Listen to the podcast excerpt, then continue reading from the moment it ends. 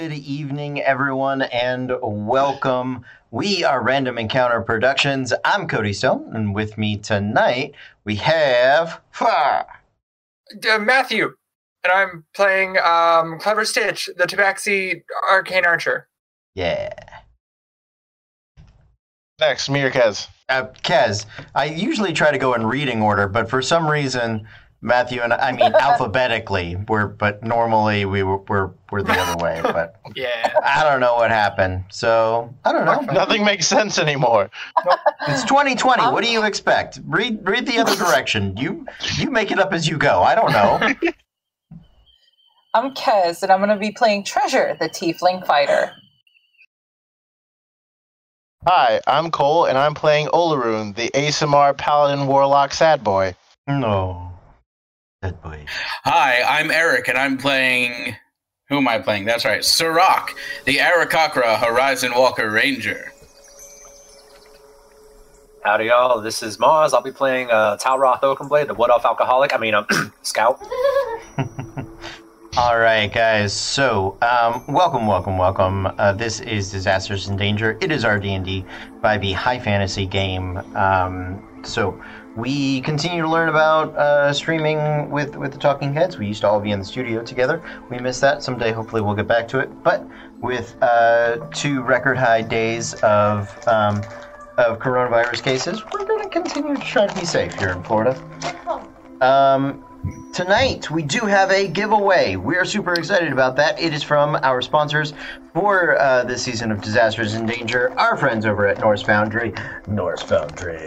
Yes. Show that thing. So this is the Dice Tray of Folding. Super clever name there.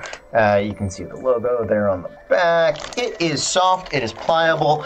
It snaps together. It's lightweight. It's durable. It's got a good finger feel to it. Don't call it that.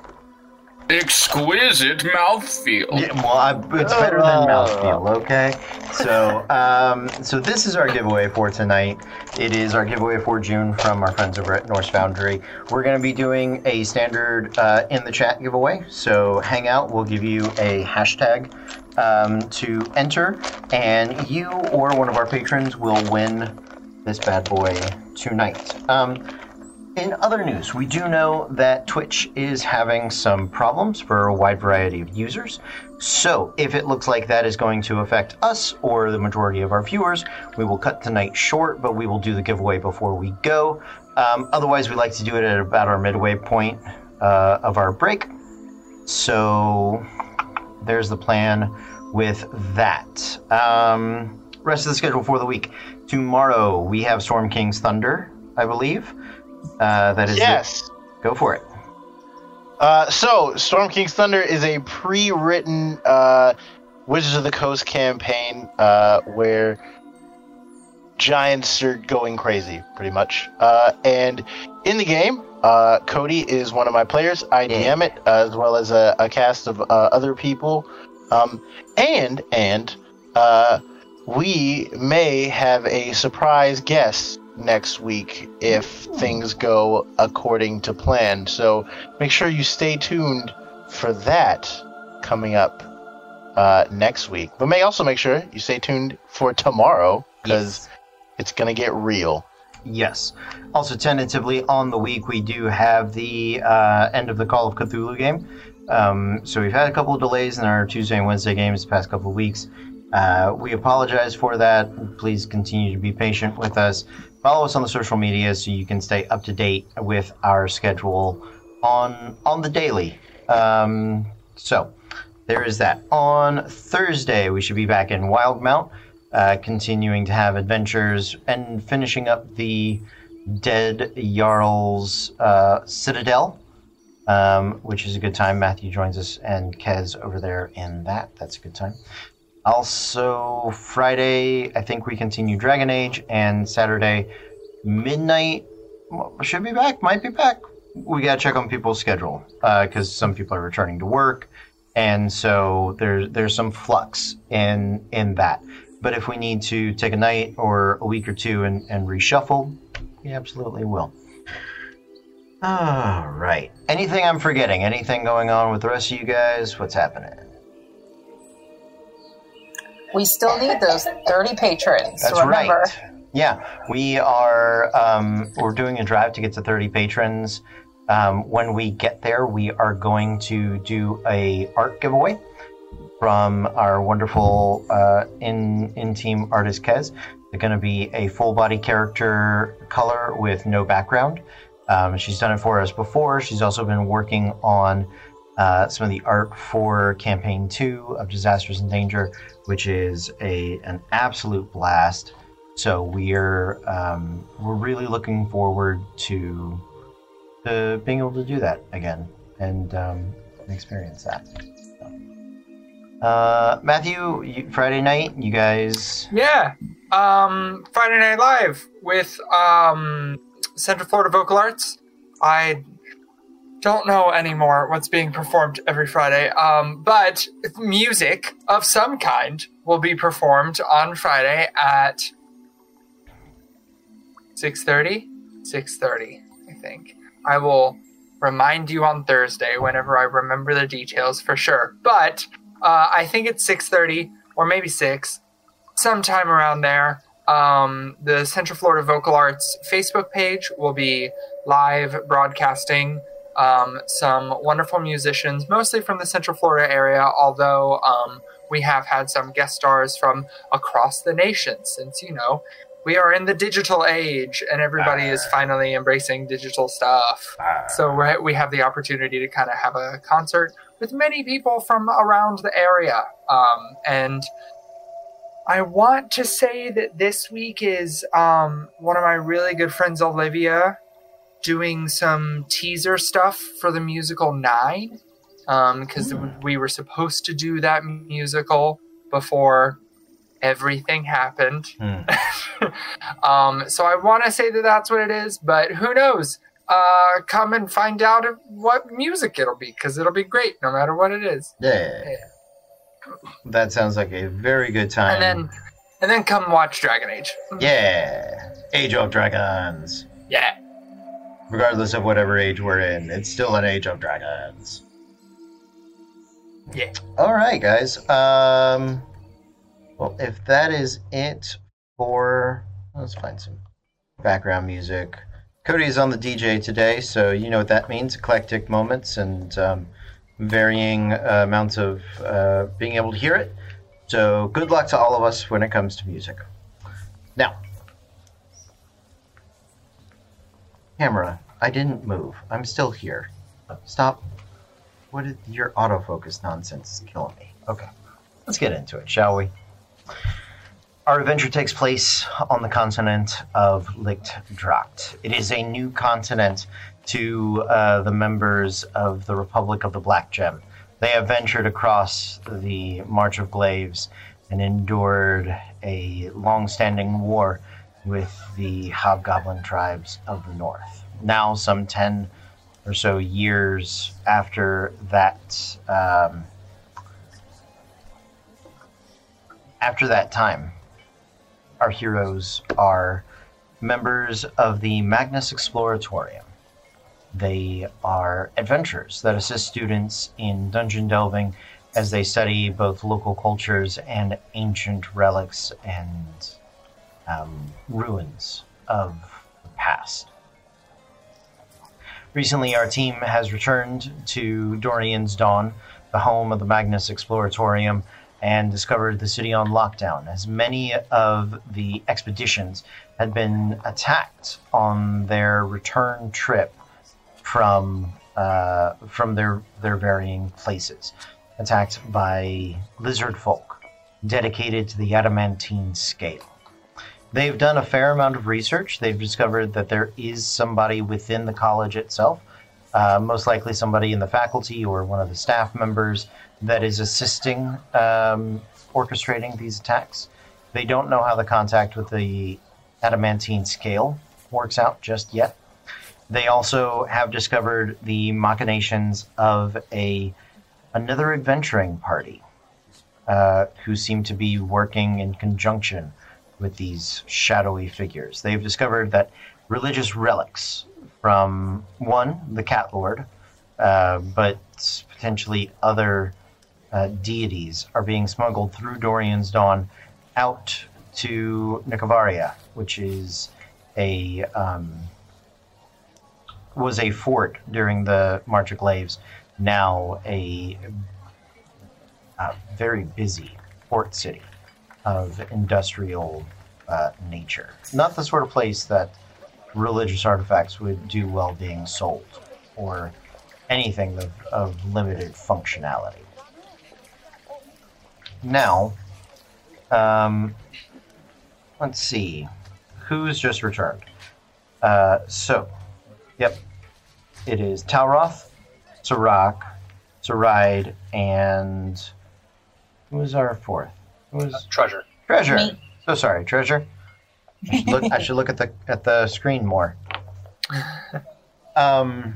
So those four members of the group.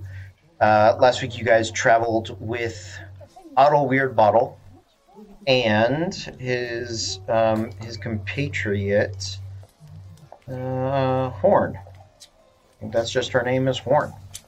Hmm. Yep, Horn. Her last name's Horn. You didn't catch her first name. That you guys traveled there. You discovered Otto is an utter sociopath or psychopath. Probably both. He ate still living fish. Yeah, he used his. He has a love of acids or caustic materials, and ceviche'd a living fish, and then ate it. Because why not? But before that, he did burn alive all of the people that they had quote unquote paid. To about 20 or so homeless people dead. And brigands. Not just homeless people. Brigands, too.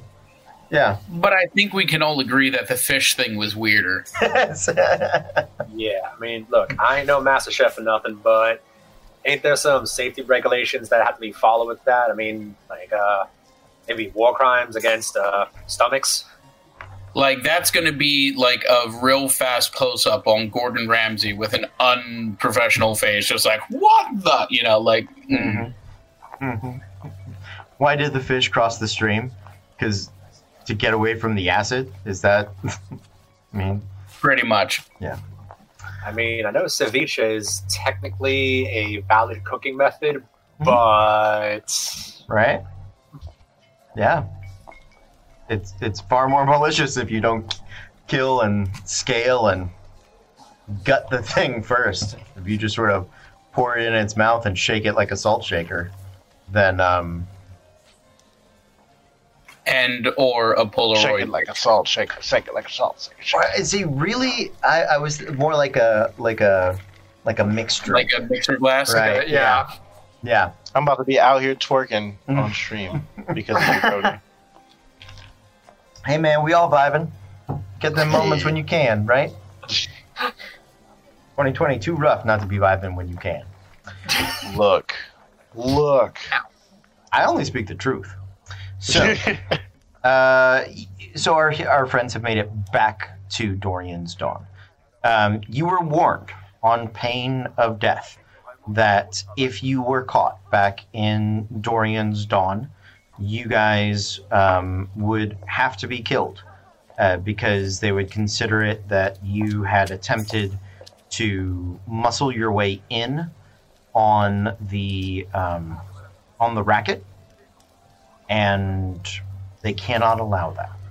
So, warnings have been given. You were also coated in poison and acid yourselves, and then eventually given the neutralizing agent. For all of that. There were so many bags and so much coin cleaning. Yeah. You guys did make a couple of coins. You spent a chunk of them, but it got you home, you're hoping, before Otto and Horn have made it back. So we begin our adventure.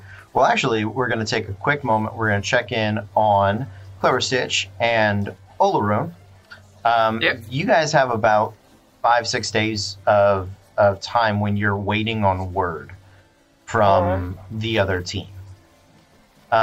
During that time, is there anything in specific you guys want to try to accomplish? I don't know if anyone else can hear the music, but that creepy laugh just spiked real weird. Oh, did it really?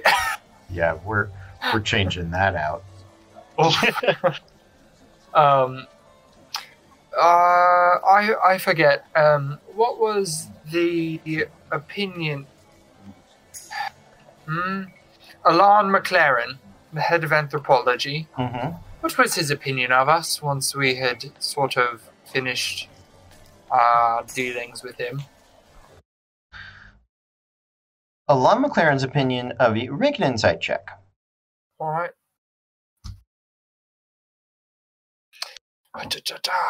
Oh, a natural 20. So, hey! So I think it's a 19. Nope, a 22. Okay. Nice.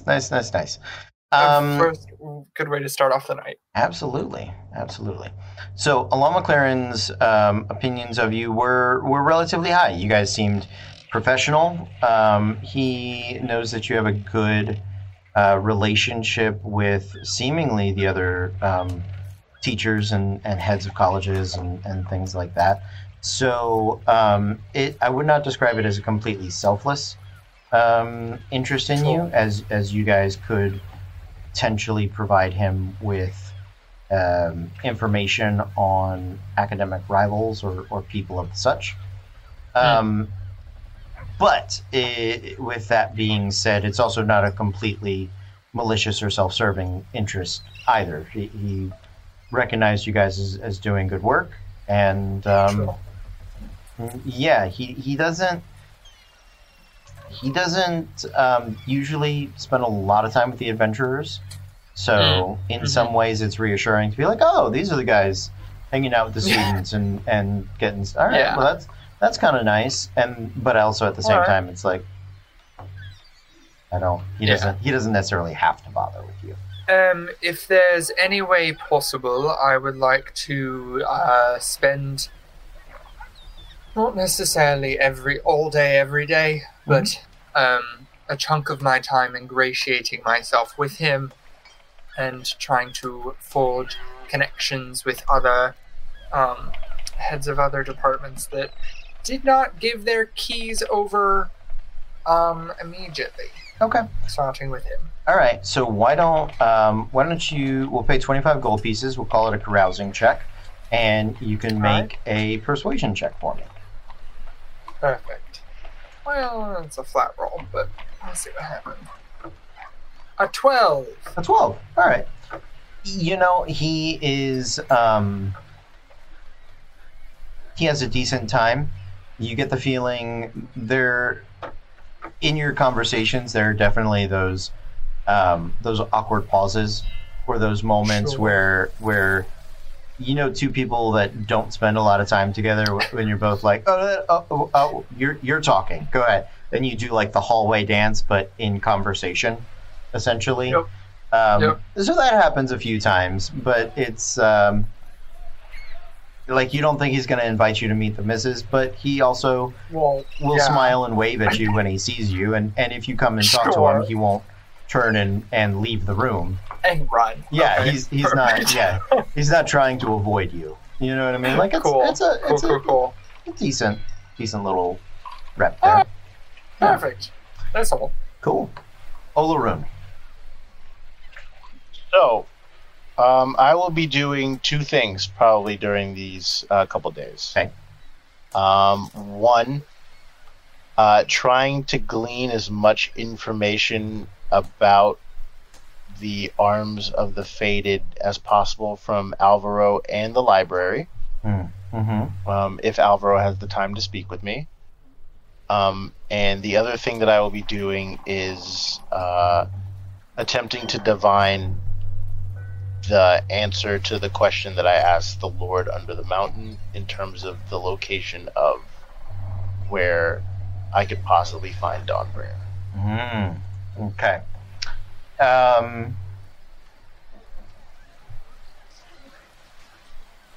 Let's start with a persuasion check. Okay. To see how much Alvaro is willing or has the time and capacity to talk with you about it. Will do. So that's a 17 for a 24 on persuasion. Okay. Nice. Yeah, what in specific are you looking to find out? Essentially, what are the known arms of the Fated, like throughout history? Like, what are the ones that have been kind of shown up, and like where did they kind of, where in history did they kind of disappear into obscurity, so that I can start trying to like pinpoint where their locations might be in terms of Lichdracht as a whole. Okay. So, there are 13 known arms of the Fated.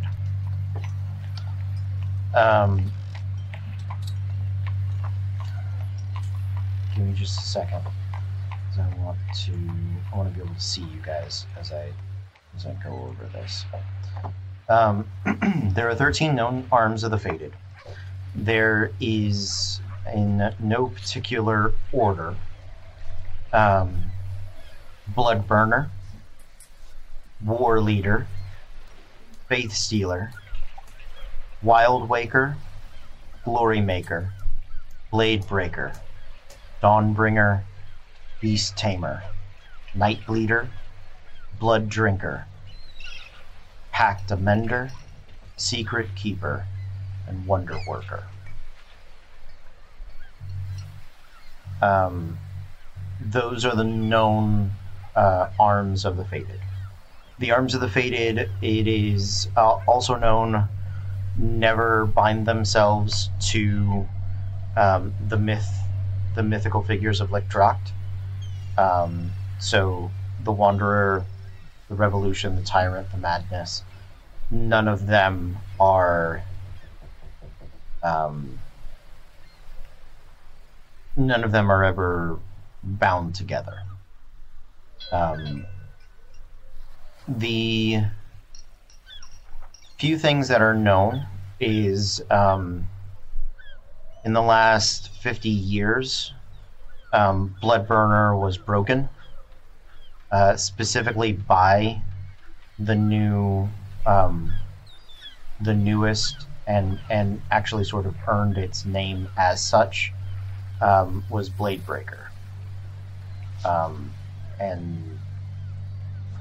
came into its own as an arm of the Fated. They are not invincible, but they are long lasting and enduring. They all seem to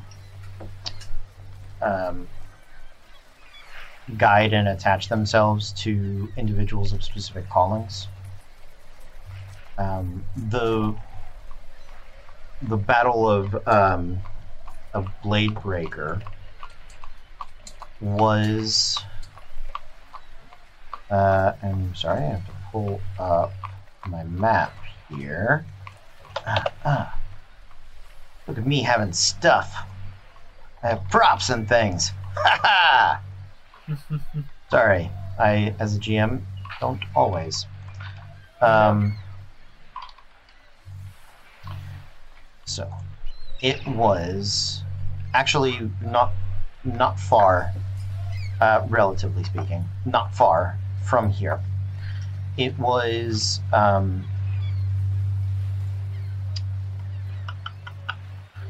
the southern peaks of the Central Scale, which is just off the map, below in a part of the Great Forest of Bain, which is is the greatest sort of elven sylvan wood in the eastern portion of of the Dracht.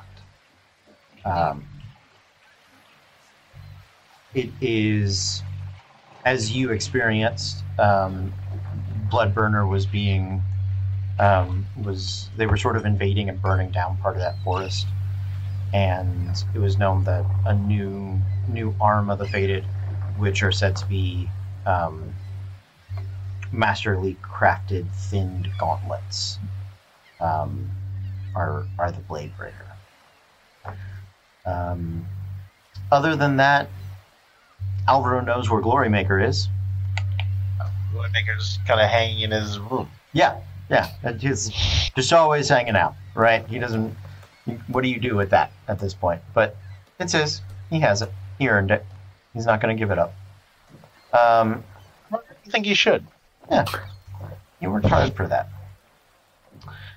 He made a lot of glory for that. Well,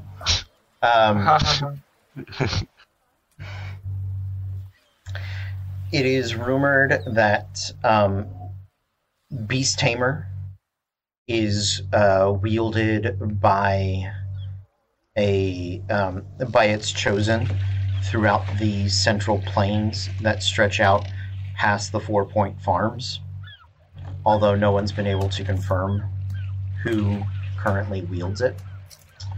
And so you said throughout the central plains by what now? Past 4 Point Farms, past the western crossroads, go further to the west.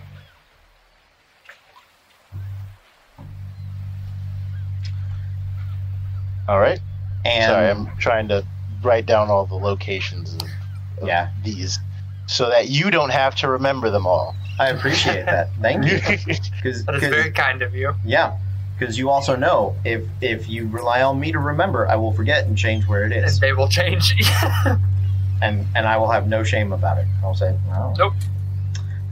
The other one that has recently resurfaced is Wonder Worker.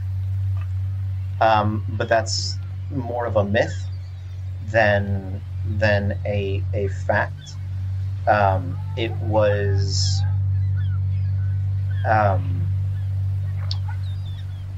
said to be wielded by an engineer from the Black Gem Republic in the final days of the March of Glaives, and the and about 3 years following it throughout these eastern cities. So in the areas of Novelbrectis, Nicovaria, Eastern Crossroads, supposedly came through Dorian's Dawn. It was rumored to have been used to erect towers 9, 12, and 13, which is not on this map, but it's in the area. So.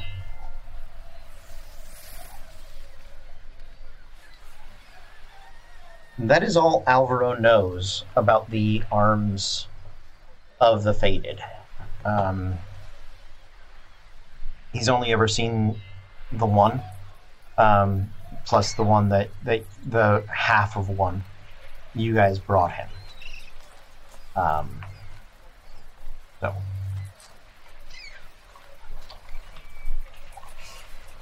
So. So that's Alvaro. Mm-hmm. So I have Blade Breaker, Beast Tamer, and Wonder Worker as the ones that I even got an inkling of. Yeah, and Blood Burner. Yeah, and Blood Burner, like, because Blood Burner is essentially with the same person who has Blade Breaker. You're not sure. You know, whoever used Blade Breaker to break it may have taken it with them, or may have done something with it. Okay. That it was last seen. Okay, so Blood Burner, last seen in the south central scales, south of Fayanaistanaya. Okay. Makes more sense if you look at the map. Oh yeah, all right. I'll have a look at that, and I'll probably like have my own copy of the map with like pings in it at random points. Sure. It is it is pinned and also just barely slightly up in the disasters chat. Yeah. Yeah, there should be two, one for reading and one for travel purposes. So yeah. Okay. Awesome. So in terms of the question I asked the Lord of the Mountain. Mm-hmm. Lord Under the Mountain. Lord Under the Mountain. So you were looking for where Dawnbringer is. I believe that was the question. Yes. Okay. I do promise you an answer, and so an answer you shall receive. There is a series of black peaks that are west of the current map, but they are. Those mountains are known as sort of the last scouted places of the Republic,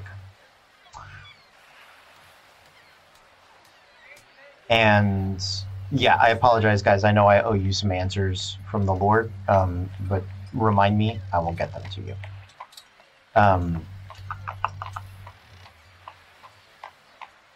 So yeah, that it is beneath the Black Mountain Peaks.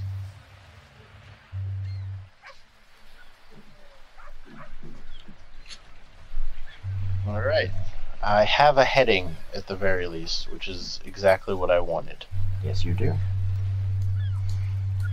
Okay.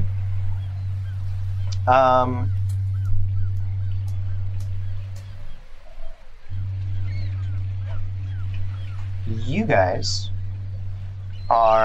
So you guys gather up. Where would you like to meet? Do you want to meet in your normal brewery, or are you worried about where to get together? Do you need to find a different location?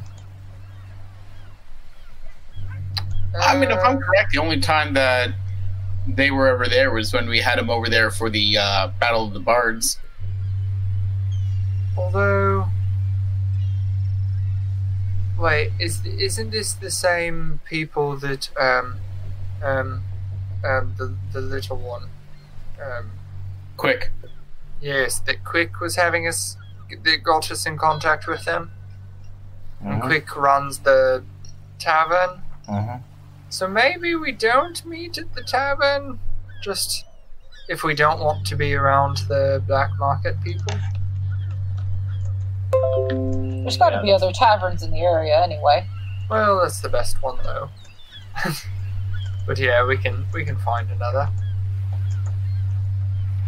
Yeah, the first thing I'm gonna do is go into one of the nearest clothing stores and get a brand new outfit, rebraid my hair a completely different way, and just kind of rearrange how I look to kind of look like a different wood elf. Okay, make a disguise check. How much money are you spending on your new look?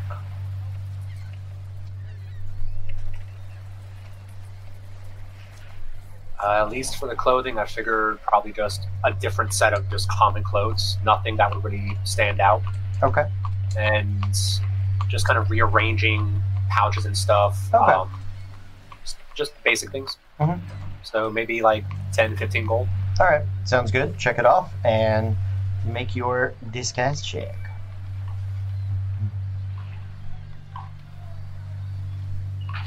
That would be that'd be performance, wouldn't it? No, it's a disguise kit is a tool proficiency. So I have a disguise kit. Can I give him help on that? You can. Yeah. It is. Dexterity if you're doing disguise on somebody else. It is charisma if you're doing disguise yourself. So.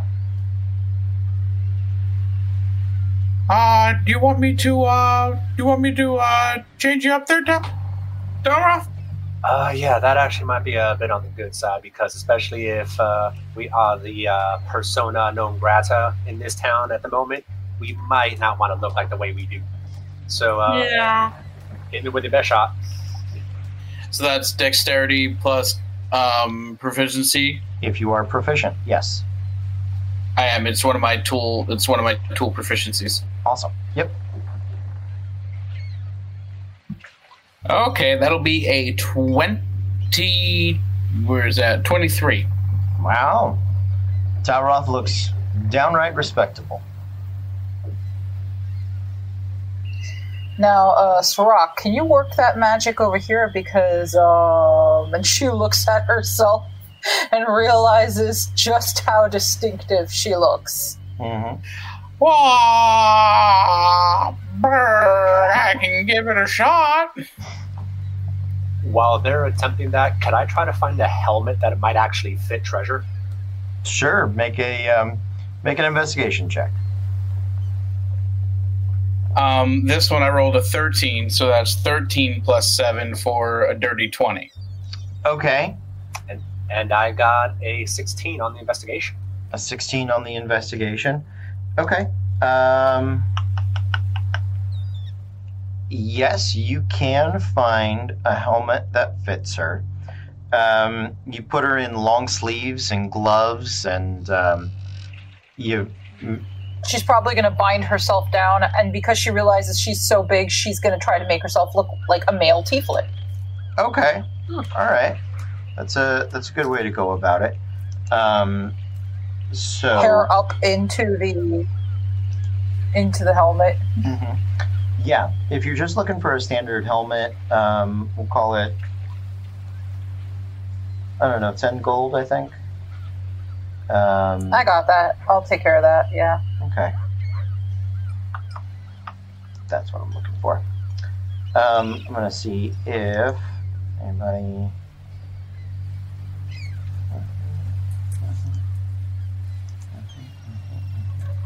Yeah. Nothing magical that you can find to change her appearance. But with the but you do get a sort of gold faceplate on the helmet, probably in Lichdracht, probably somewhere like a Viking style. So it comes down over the eyes and nose, and I'm just Skellige in The Witcher 3. How's that? And then you can get like sort of a cloth piece to kind of come up over her mouth. So it's warm. It's the middle of summer, so you're sweating. But other than that, you are pretty well disguised. I'm from the desert. This is probably not terrible. You are. You're from a dry heat though, and this continental heat is there's more humidity here. So this is disgusting. I'm gonna need such a bath after this. She's now very glad she bought that perfume. Yeah. Siroc, are you attempting to disguise yourself? Of course. All right. Dexterity for you, my friend. No, is that charisma? No, it's charisma for me, right? Yep. All right. This is going to be. You know what, Talroth, you want to help me? Yeah, I was going to offer to help Siroc out there. Okay. But you're not proficient, are you? I have trouble matching colors to my own complexion. I'm really good at other people. Mm-hmm. Like I can beat a face to shit, but I can't do my own for anything. Mm-hmm. Oh, if we're talking about beating faces, just let me get some gloves out. Give me a second. Wrong beating a face. So I will attempt to help if I can. I mean, I guess moral support. I'll tell you what, make a dex check. Actually, make me a wisdom check. We're gonna call it your ability to perceive. So you can call it. We'll do a perception check to perceive and describe what he is doing to his face and why he should do other things to his face.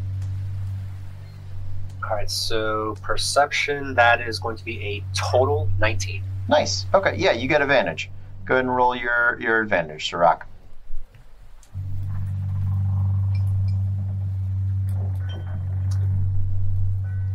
A 6 and a 7, so that'll be 7 plus 3 for 10, minus 1 for charisma, so a 9.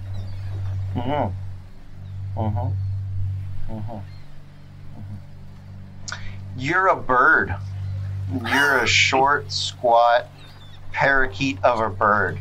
And you change the color of your feathers, but contouring a bird doesn't quite work, right? Like, it's not, like, it's not bad, but it's... I go for Kenku and miss it and just get Crow. Yeah, like, it's also sort of like,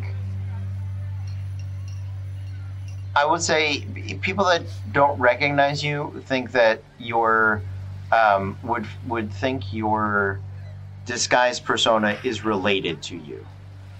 You know, like if you guys were actually different people, they'd be like, "Oh, hey, have you met Siroc? You guys look a lot alike. Are you like from the same tribe?" Or I mean, one of you's black, but the other one is, you know, parakeet colors. It's racist. That's descriptive. I'm just messing. I know. My thought was all tieflings know each other. Don't you know? Don't you birds know each other? Do we need to have the backwards infernal chat again? Oh. Oh no. So yeah, Siroc, you are. But you also know. You can look at it and know, and so you're not going to be moving around the town with super confidence. But it's also not, like I said, not awful. So you guys are looking for another tavern to gather up in? Yeah. Before that, I'm guessing it's safe to assume that Saride can change herself up. I don't know what spell she has. We will believe that Saride is capable of taking care of herself for now. And I will also poke and prod her to send message to whoever would be available to let them know, hey, we're going to be meeting at a different bar. We have news. Okay. Sounds good. So you guys do start to gather up. You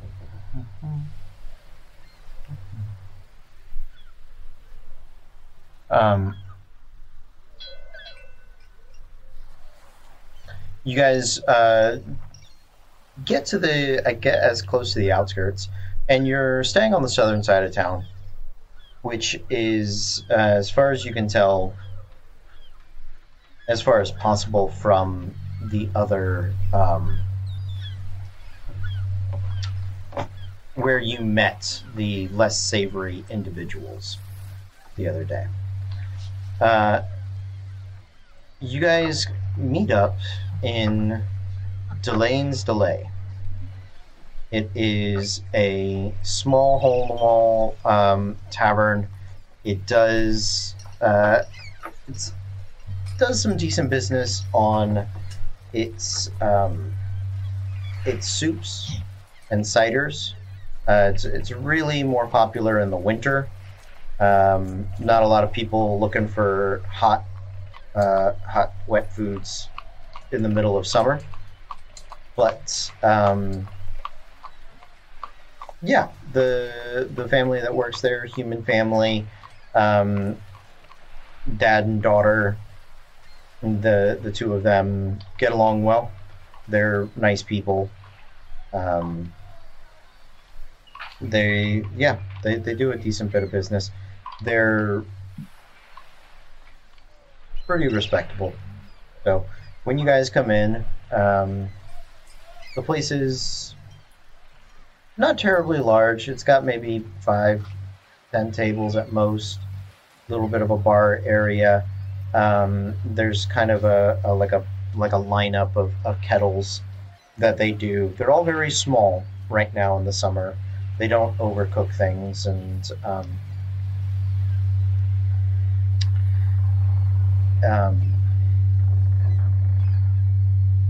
Alette will make her way over to you, and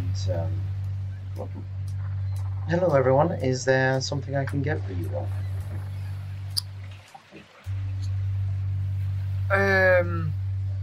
Perhaps. What's your most famous ciders that you? Oh, our ciders. We have. Yes. What's your most popular one? In the summer, we do a wonderful citrus base sort of cider. We start with the classic delicious red apples, but then we do infuse it with lemons and oranges. And it's a bright zest and pretty refreshing. We do keep that one in the cellar for coolness' sake. That is our most popular in the summer. If you like a classic sort of spiced apple, we do that as well. We also do a cinnamon based wassail, and a wide variety of others. If there's a particular flavor you're looking for. How about your citrus one for a group, like one each? All right, around. That is all for now, I think. Okay, absolutely. And she'll set about getting that. She does bring you guys over a loaf of sort of like a baguette, just a chunk of bread for the table, and she brings them over. So they're more like shandies, I guess, than ciders, but they are quite delicious, and not what you expected here. They may have a bit of a reputation for mostly being winter hot foods, but they do have a couple of cooler temperature sort of things. Sure. You guys have gathered up. So, did any of you send Siroc? Did you guys send word to Alvaro once you made it in town? If so, what was that word? We did write in the book that we were returning. Okay, but no further details than that. I don't think there were any further details now. Okay. You guys have gathered. What would you like to do? So give me the rundown on how it went, what happened, all the deets. So Siroc's going to look around both ways, and he's going to kind of lean in a little bit, and he's going to retell the entire story of the 5-day journey, Otto Weirdbottle burning people, he's really good with caustic acids, Horn has an axe, hammer, and I mean, this didn't concern you off the rip, huh? This didn't concern you from the beginning. Oh, entirely concerned us, but we were covered in caustic material, so we kind of had to go with it, or else we would start melting. Fair enough. Yeah, we kind of hit that point of no return pretty early, because once we kind of realized what was going on, we were kind of stuck. And he only mixed enough of the stuff to get us to clean us up for the next couple of hours. All right. So what is our next step forward? So the way I'm looking at it is we have another 4 days until they leave for their next and last job moving these ancient treasures to the port. I think we definitely need to get in contact with Alvaro, let him know what we found, what's up, what's going on. And I think worst comes to worst, we gotta sabotage that last... We gotta stop that last transport. Alright. Yeah, the thing is, we also don't know where, when, or who. Like, a lot of those little specifics. We ended up skipping town pretty early. Pretty much as soon as they got there, we were half of us pretty much ready to leave. So, Question for Cody. Mm-hmm.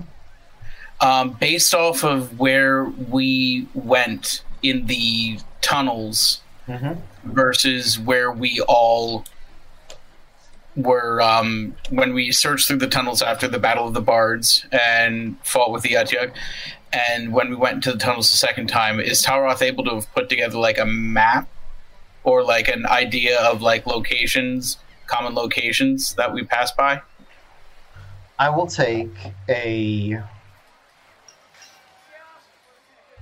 If you're not proficient in cartography tools, I'll take a survival check. I am proficient with cartographer's tools. Okay. Nice. Oh, never mind. I'm just proficient in survival. I'm not proficient in cartographer's tools. So, yeah, make me an intelligence cartography check. Oof, my survival's actually higher. It's a lower DC for this.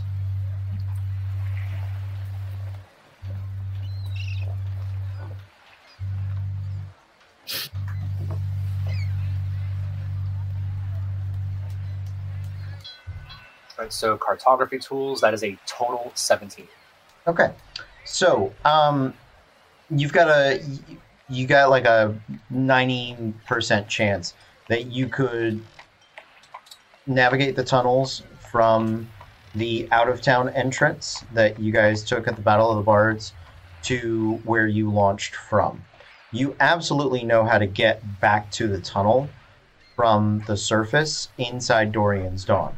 However, recognizing that plate is a little difficult because it was dark and it required the stone cunning of a dwarf to recognize the difference, to open it and go down that way. You can find a dwarf that would be able to spot that for you. You absolutely... I mean, we already know one, but I just don't want to endanger him. Sure.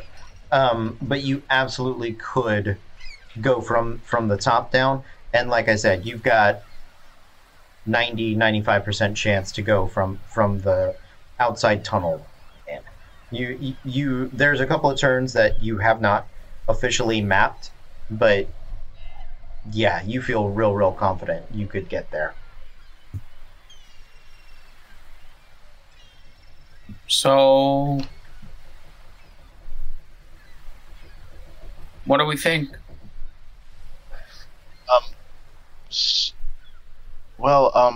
I've been, while you guys were gone, I've been talking to Alvaro. I think, you know, I could let him know kind of what's going on. I just need as much information as I can get to give to him. Is there anything else that he might need to know in terms of what's going on? Just be able to tell him that religious artifacts are being moved underground to the port of... What did we change it to, Nika? Nicovaria. They're being transported to Nicovaria. Being sold to someone who is purchasing them across the waters, bringing back to the Republic. For what, we don't know. I hate that. Yeah, but also we weren't able to figure out if there was some kind of a black market down there, because the town itself ain't too keen on the odds. Sure. Well, I mean, if it's being smuggled out of here and being sent to that town to then be sent somewhere else, one would assume there's a black market there. If only because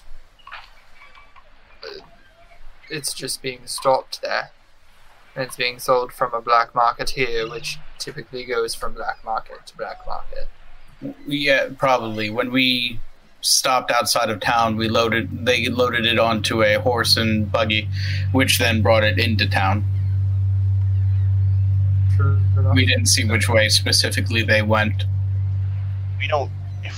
If we don't stop that shipment, we may never find the leader of all of this. And that's my point, Olorun. We need to put an end to the shipments in the next 4 days, this next one that's coming. Coming through here? As all of them have been. We were told on punishment of death not to return. Wow. Yeah, which is why I am still kind of against us coming back so early.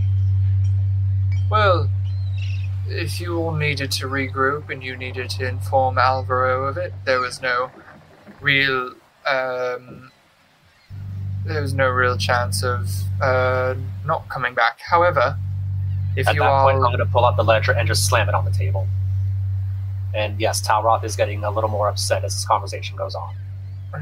Fair enough. All right, well, like I said, if you needed to get information to Alro, but we can give him that information and leave immediately, at least be on the outskirts of town, so that you all aren't seen in here. And if you need me, if you need us to, Olorun and myself can kind of be your eyes in the city. But I think our next movement is talk to Alvaro, see what he says, see what he thinks, and then go from there. Unless you all have any other ideas. We're still missing who is running this whole thing. And maybe Alvaro has a name we don't know, or has an idea that this might jog a memory of. He's, at this point, he's our best source of information for what could be going on. This ledger, I apologize. You all went over it and made sure it all looked as legit as a shady ledger can look, right? It doesn't have any secret things in it? No, this one we...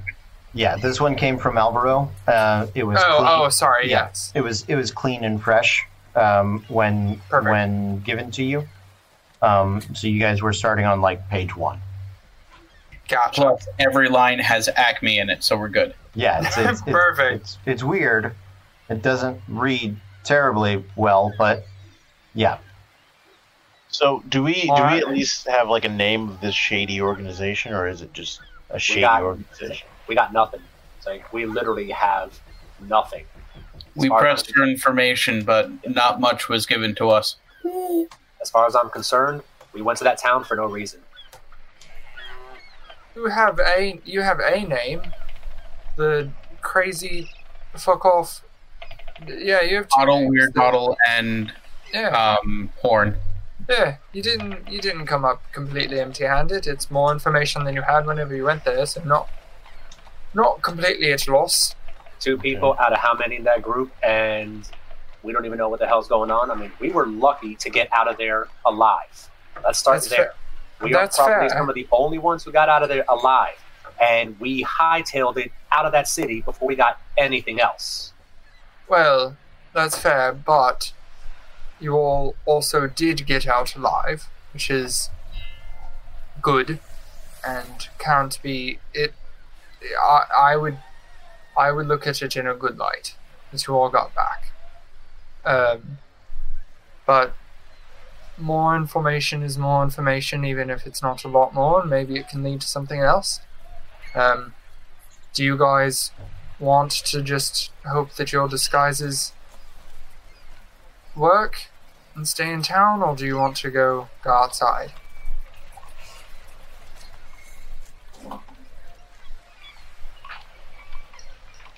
Up to you. At this point, Tyroth's just going to get up, kick on his hood, and walk out the door. Alright, so that's one of the 3 of you. Treasure, Siroc. This thing's so incredibly hot, and I live in a desert. I can't talk because I don't sound male, even though I look it, so I just got to stay completely quiet for the next few days. Okay. And... yeah, well, we got the names of 2 people. We also got the names of 2 people that seem to know very little more than we did. I honestly think that they're just hired hands and mercs and not necessarily part of the group.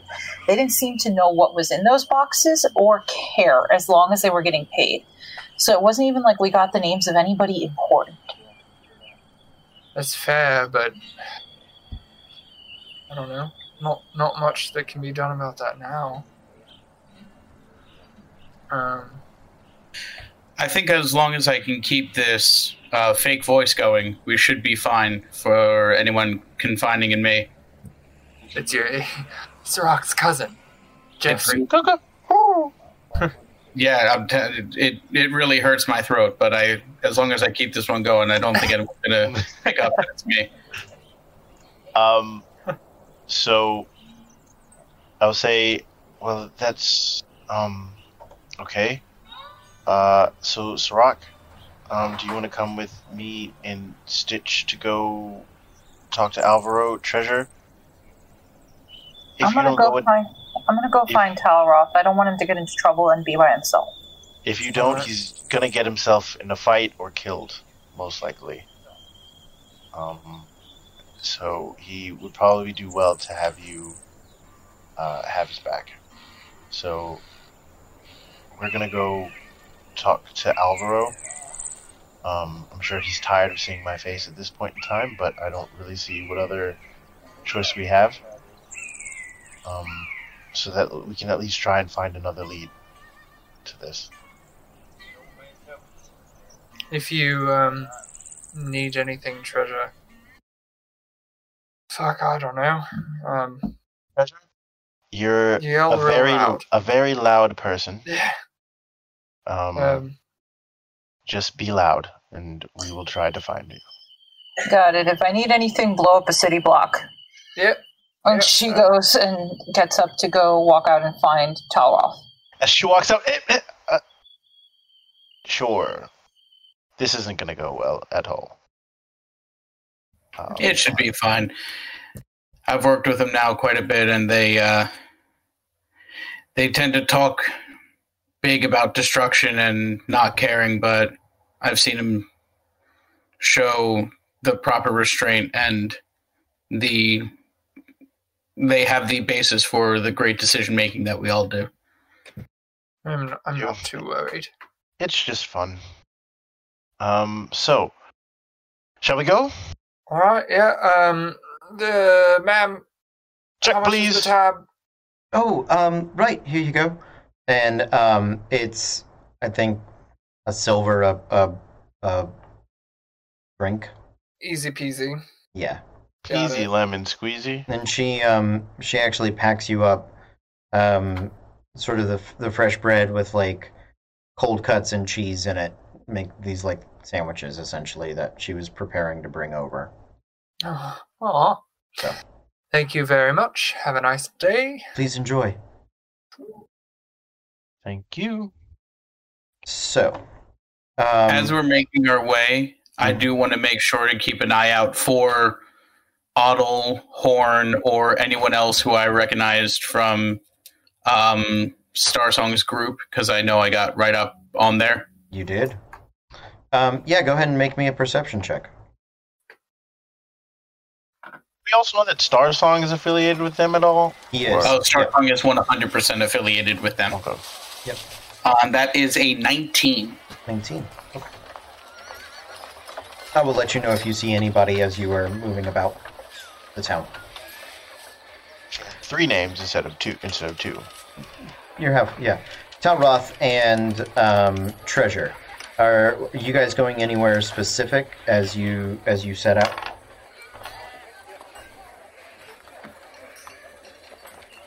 I'm specifically looking for Talroth, so if he's going to a specific place, I would probably be looking for him. My first thought would be some nearby bars, that, or to try to go back to where all this started to see if he could find anything else we would have missed. Okay. Now, Roth, where did you go?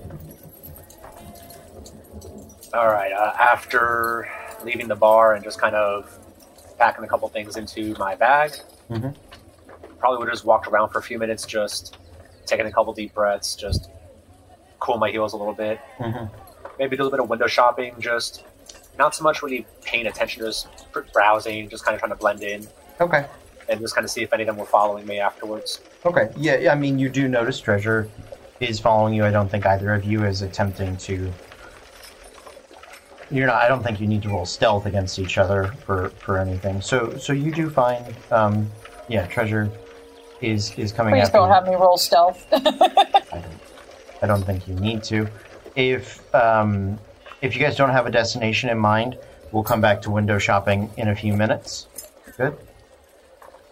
Yeah, I think at that point, I would just kind of saddle up to her and just small talk a little bit. Okay, absolutely. That does sound good. With you guys moving about the town, but carefully, and doing your best to avoid high traffic intersections, busy marketplaces, things like that. You spend a few minutes alone together, and as alone as you can be in public, in your interesting clothes, and have a nice moment to, I don't know, laugh at how each other look. As you guys make your way, other team now, as you make your way into the college, you guys travel through the hallways. The student body and its associated adventurers are all just a... Oh, that just didn't want to play. Yep, cool. We're just going to take that off. It is a quiet day here, but there are still people... Not quite protesting, but gathering, sort of bugging the professors. There's definitely still that sense of when are we going to be able to get out of here? When are you going to figure out who's doing this? All of those, I won't say nuisances, but all of those concerns are definitely still being voiced and boiling over. Make me perception checks, you three. 18. Okay. 7.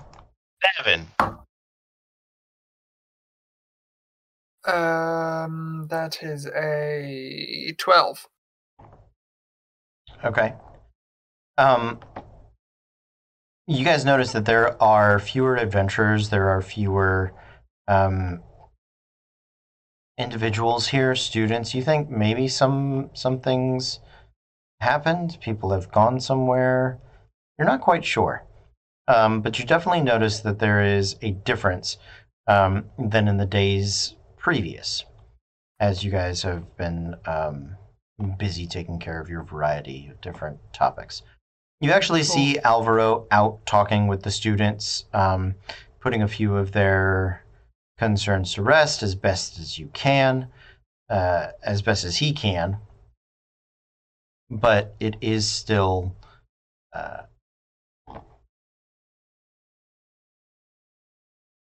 he's still having a bit of a pain with it all. Sure. I'll, like me with music right now. Yeah. I'll when I see him, I'll walk up to him, mm-hmm. and also be like, Alvaro, I know I've monopolized a lot of your time recently, but I was wondering if I could just bend your ear for a few more moments, if that's all right. Right, of course. The Southern Isles and the dwarf. Why did I put those two together? I don't know. Here we go. Olorun, it is not a problem. I am... I'm happy to assist you in any and all of the ways that I can. I see that you have brought some of your friends with you. Please, come this way. And Alvaro... Siroc is going to look actively dejected that Alvaro so quickly noticed it was him. Well, Alvaro's... As you look at Alvaro, he's doing that thing where, like, he's eyeballing you, like, Do I know you? I think he's not 100% sure. It's like when you met someone familiar, and yeah. you're like, hey man, how's it going? Yeah. So Alvaro's pretty sure, but he He's more just bringing you along because you are with Olorun and Clever Stitch. Yeah, so he actually, he rolled very poorly on his perception check. Nice. He was clearly distracted. But yeah, he rolled like a 3 + 4, so a 7. So he was like, I don't know, come on. You guys make it back into his office. So there's a, as you know, with everything going on and the ledgers being faked and caravans being robbed and everything like that, our group kind of took it upon ourselves to try and figure out who was doing it. I know, you all have been... I'm so sorry. Yes, you all have been very effective in the assisting, which I appreciate. Well, so I have a couple names of people who are of interest, a quote-unquote person of interest, if you will. Before Olorun names anyone, I'm going to look and say, is this room secured from listening of any sort? To be honest with you, I am no wizard, obviously. The school has certain wordings for academic theft and things along this nature, but I have not known who to trust to do any additional efforts in my office specifically. If you want, I'll Olorun and Kyle, I'll step outside so that I can keep an eye on the outside and make sure that there are no prying ears. Right. Good luck. I will step outside. Clever Stitch's use of the name Kyle only reinforces that maybe Alvaro doesn't know him. He's like, God, I'm having trouble keeping up at the moment. Kyle? And just the moment that Clever Stitch is out and Mark and watching the door, Siroc's going to go back into his normal voice and be like, oh my God, oh, okay, ooh, that is a tough voice to make, I'm not going to lie.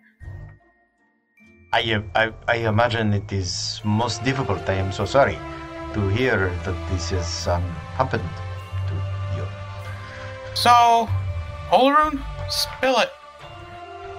Okay, so there were 3 names.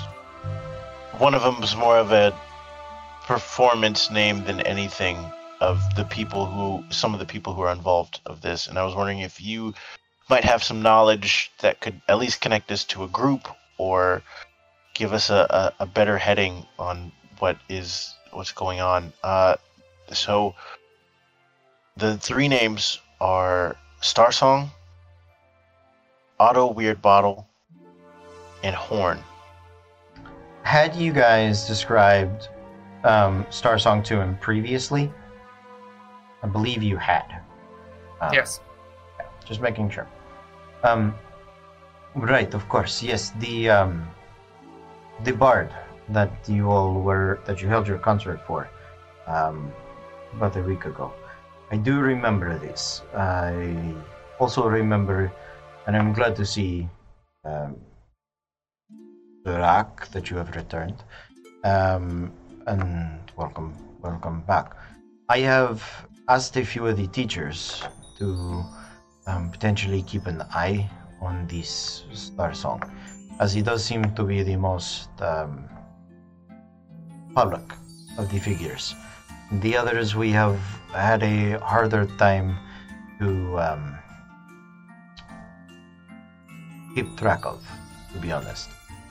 But we did have a break last night, and it was something that I was hoping to discuss with you. It seems that a few of the Starsong's associates, they have been... how does one put this? They have ventured out of the city. We had known that you all were working something with boats and with a river journey, and so I had done my best to put eyes on this Starsong himself. I had gone to a few of the other teachers to request assistance. I apologize if this has compromised your investigation, but the, how do you say, pressures from on high have been intensifying of late. Luna Zavaleta, I have asked her to keep an eye on Mr. Starsong, and she is, if you guys don't remember, she is the human ranger teacher. My favorite! Mm-hmm. And she actually is also, she's from a Southern Isle family, although she was not raised in the Southern Isles, so she doesn't have the accent. But you get the feeling Alvaro has a fondness for her because of it, a sort of added layer of kinship, if you guys will. She had told me the other day that while she recognized that the Starsong was staying within the bounds of the town, that he had two other individuals with him, a soldiery type, very heavily armored, and then something she guaranteed me was a wildlander, an outlander, person of the woods and the forest. And we discovered that he had found a way to break the quarantine of the town. And so he has been making evening time sojourns into the local woods. I suspect this is in part to maintain contact with the lizard folk. It is a portion of the puzzle that we had not yet been able to crack, that these people also seem to be the connecting tissue from whoever is in charge to these other figures. I believe that they left last night to track down some of these lizard folk and Luna Zavaleta, but I have not heard word of them this morning, and so it is concerning, to say the least. I am hoping that you all will be able to check up on them in some of the nearby woods, and hopefully I can put you on one of the scouting parties that the local town guard has been able to keep for me, as we, since the end of the expeditions, have known that the worst case scenario would be a lizard folk invasion of some type. If they required something that we had or were recovering and we had cut off that supply, their desperation may have mounted to this point. It does not seem to have done so yet, but this has been why we have taken such a precaution through these 9 on 2+ weeks. So, I don't see why we couldn't help out. There is two other key pieces of information. We know what they're moving. Really? This could be very important to us. What is it that you suspect they are moving? It seems to be old religious artifacts. Old religious artifacts. Like, there was a very fancy and a very silverish statue of a cat god. A cat god. I am going to make a religion check and see how much I know about potential cat gods. I know nothing of cat gods. I rolled a 4. But they're collecting it seems ancient religious artifacts, and they're being sent across the sea back to the Republic to a buyer over there. That is odd, but I suppose if there is a demand for such artifacts, then any person of wealth could be a buyer. Do not know that buyer necessarily would mean mastermind in this instance because of the great distance that is here. But that is good to know. When you speak of antiquities and you speak of religion, there are two individuals that do come to mind.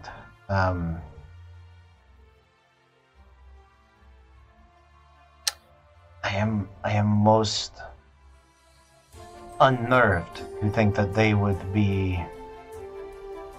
do not see the potential for gain, especially given their personalities. Make me history checks.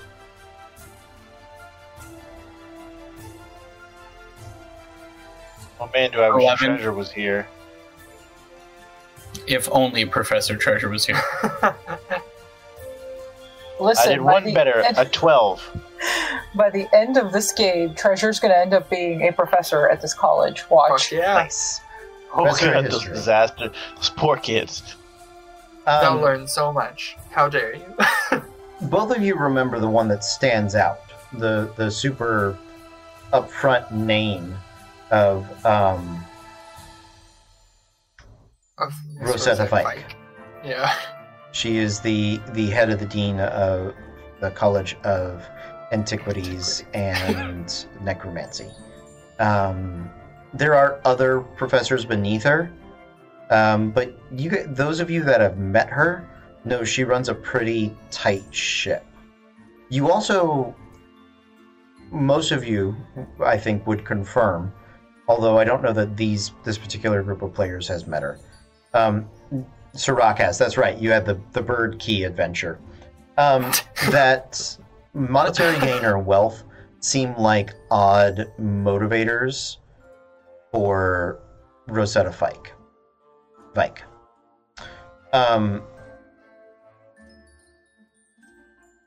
The other name is in the anthropology department, the head of religious studies is Professor Harold Volton. Is that fucking annoying ass old man? Yeah, the annoying old man that wanted to talk to you about the Cat Lord, about your religion. Specifically the thing that they are transporting goods for. I think it's that fuck. I hate him. Let's kill him. I second this motion. And then the last important bit of information, Alvaro. We know that they are making one last delivery. And it's happening in the next four or so days. The delivery ends in 4 days, or it begins in 4 days? It begins, but it is the last delivery. So our potential window for capturing these individuals is short. So we got 4 days to find a ranger in the forest with some lizard folk, right. Stop this and find out which teacher, though I have an idea, is assisting. I would also like to know the motivations behind these things. It is an odd racket to have become involved with, but I mean, at this point, and this is coming from someone who accidentally worked for them, I think greed is a hell of a motivator. There's a lot of money to be made in religious artifacts. I rode a boat for specifically 4 days and made 3,500 gold. You what? What? That would have been outlined in the conversation at the bar before. I know, but that is a Matthew thing. That's a Clever Stitch isn't even there. That's a Matthew thing, being like, what? Then Clever Stitch, please allow me. You what? Yeah, fucking honestly. It was... You what, mate? What? You what? You what, mate? Where's that money, then? This is... Oh, all right. That is a lot of coin. That is a lot of coin. And non-teacher salaries, especially in this economy, who could say, but... It's like the Scooby-Doo meme. But you're a teacher. Why would you have to rob people? And then that face of... But the school is well funded. It is in a very unique position. I mean, let us say we shout out the other regions. Of course, we will put nothing past anyone. We will treat everyone as though they are potential suspects. However, it is as I have said, having met both of these individuals, they are academics through and through. So, if you can find Luna Zavaleta, please, it would be of tremendous importance to us. Who should we get in contact with to get a part of that security detail that's going out to the woods? They left last night. I can direct you to the border guard. Where you should begin, and he'll write you a note. I believe it is the day for Korul to be on guard. You should check with him. He is a orcish fellow, normally very by the book, but yeah. And he digs into his desk, and you can hear things rummaging around. The feeling Alvaro doesn't organize his desk super well. And he pulls out a cube, sort of like a die, but it doesn't have numbers on any of the sides. It's got written in giant different verbs, different like action verbs. On it. Are these the sexy dice? No, they're not. No, they're not the sexy dice. He explains it's sort of for a. It is a game one of the students has created here. Korul really enjoys it. It is you have a person and you roll them, and the dice tell you what you can do. So like you stab or you smash or you run or you stomp. I don't know. I want it in a game, so here you go. Give it back to him. He will let you do whatever you want. Okay. All right. So, Cody, I have a question, and yes. Siroc might not have this information. So we got a bunch of people, faculty, who have modified memories. Yes. Okay.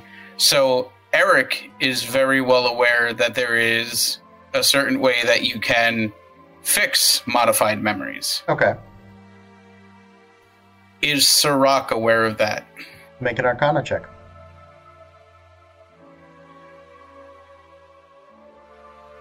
Seven. No. Understood.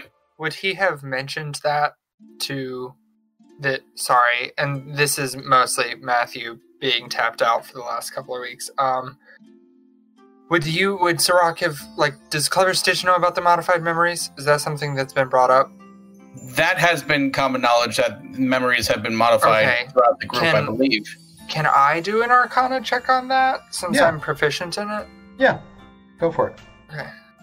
I probably won't do much better, but... Oh, never mind. 22. A 22. So you are... So a little bit better. So yes. You are familiar with the Modify Memory spell. So which way, Eric, were you talking about ending it? Well, I know that one of the restorations can end a modified memory. Mm-hmm. And Greater Resto.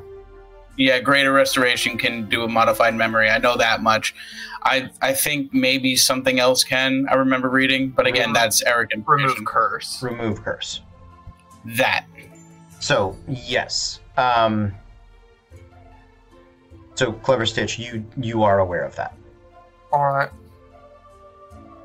Because the only person I can think of in the group who might have that would be the only other person in the room with me right now. I don't think either of you... I don't think anybody would have access to it at this level. Isn't that like a 5th level spell? Yeah. Remove curse. Yeah. Or, well, maybe not remove curse, but greater restoration is like 5th or 6th. I'm not sure about remove curse. And that's and out of game, like, and this is out of game because Olorun has no idea what's going on.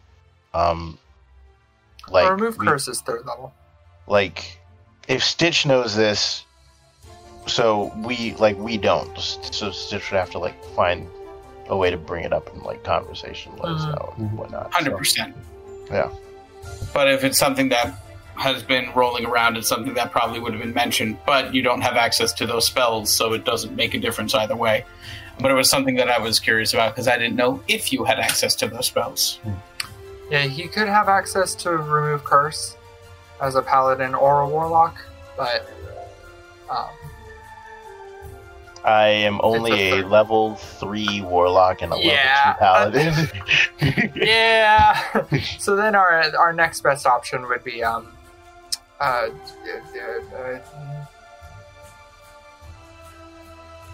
the game. There's got to be a teacher who can do that, right?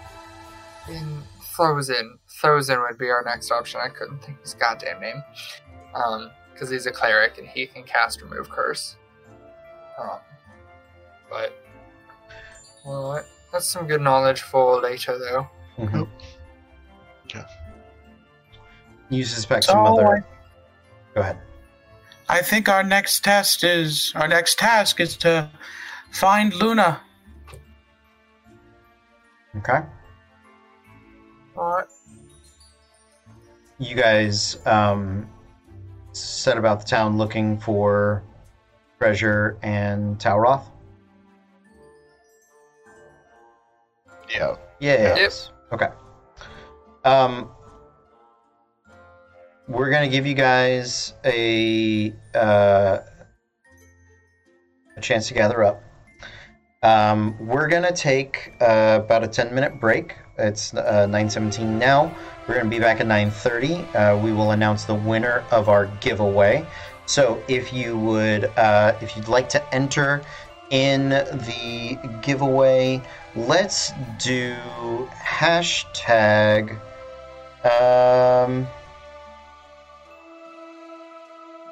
what do you guys think? Anything? Hashtag Lost Ranger. Sure. Why not? Sure. Yeah. Hashtag Lost Ranger. So go ahead and put that into the chat if you would like to be entered. Absolutely. If you're one of our patrons, you are always entered. You can watch the shows time shifted and still participate in our giveaways and all of that other fun stuff. So that is one of the benefits you get for being a patron. Thank you very much for all of that. We're going to have a bunch of cool stuff coming out for the Patreon this month. We are looking forward to. We're going to take a quick break. So thank you guys for hanging out. We will see you in about 10 minutes, but until then, stay tuned. Back, everyone. We are Random Encounter Productions. I'm Cody Stone. With me tonight, in a really weird order, is... Matthew, and I'm playing Clever Stitch, the Tabaxi Arcane Archer.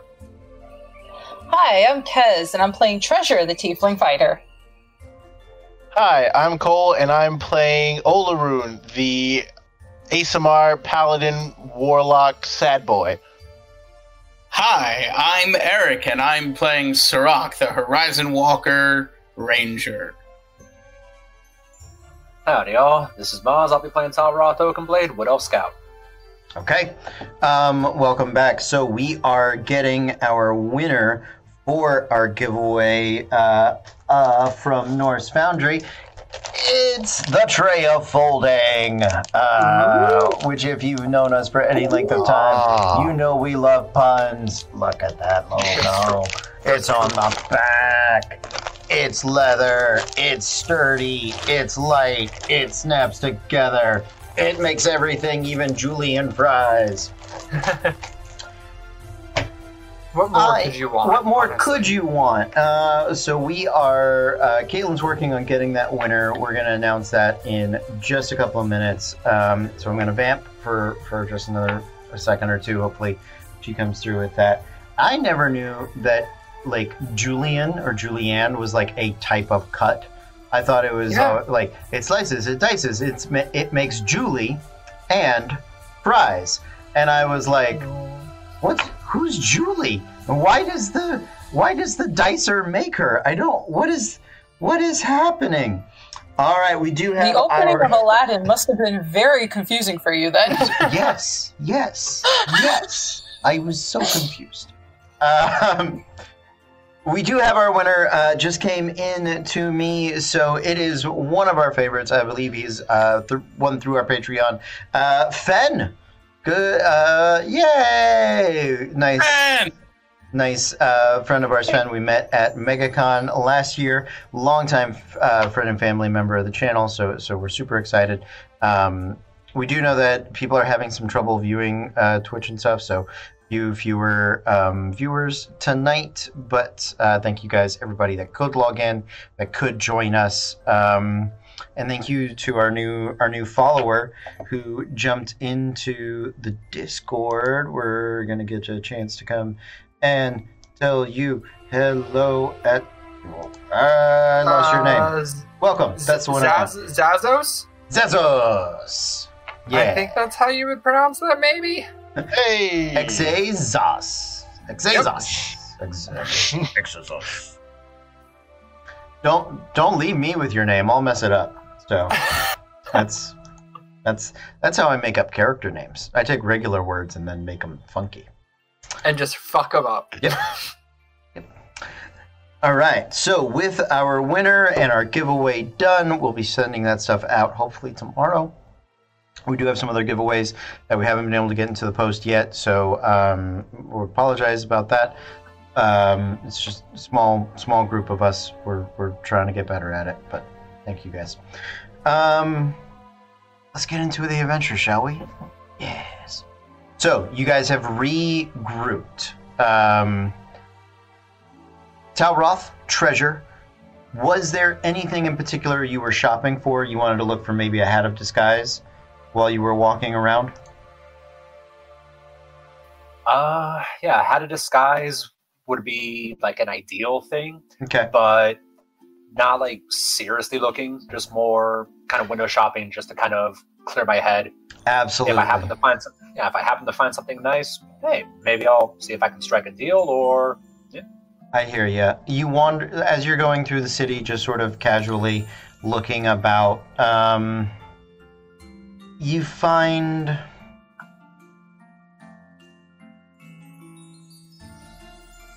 you do find two potions, one of regular healing, one of greater healing. If you want to pick those up, total of 425 in gold pieces for the lot. The only other things that might be in price range and of interest to you is it's like cast-off armor for a breastplate. It's nothing terribly interesting, unfortunately. But you guys have done a little window shopping. You did a little retail therapy. Talroth had a moment to sort of regroup. And you guys have met in an appointed park nearby on the south side. Are there any preparations you guys would like to do before venturing into the nearby woods to search for Luna Zavaleta? Did you guys buy those healing potions while you were window shopping or not? How much would each of them been? $350 for the greater, $75 for the regular. Yeah, I don't have that kind of cash on me. All right. I have enough for one regular, but how many regular did we have? We have, in the bag of holding, we have two regulars, one greater. In I think we're okay for now. We have...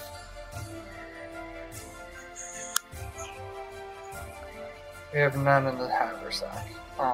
Thousand has one. And then the Magna Holdings.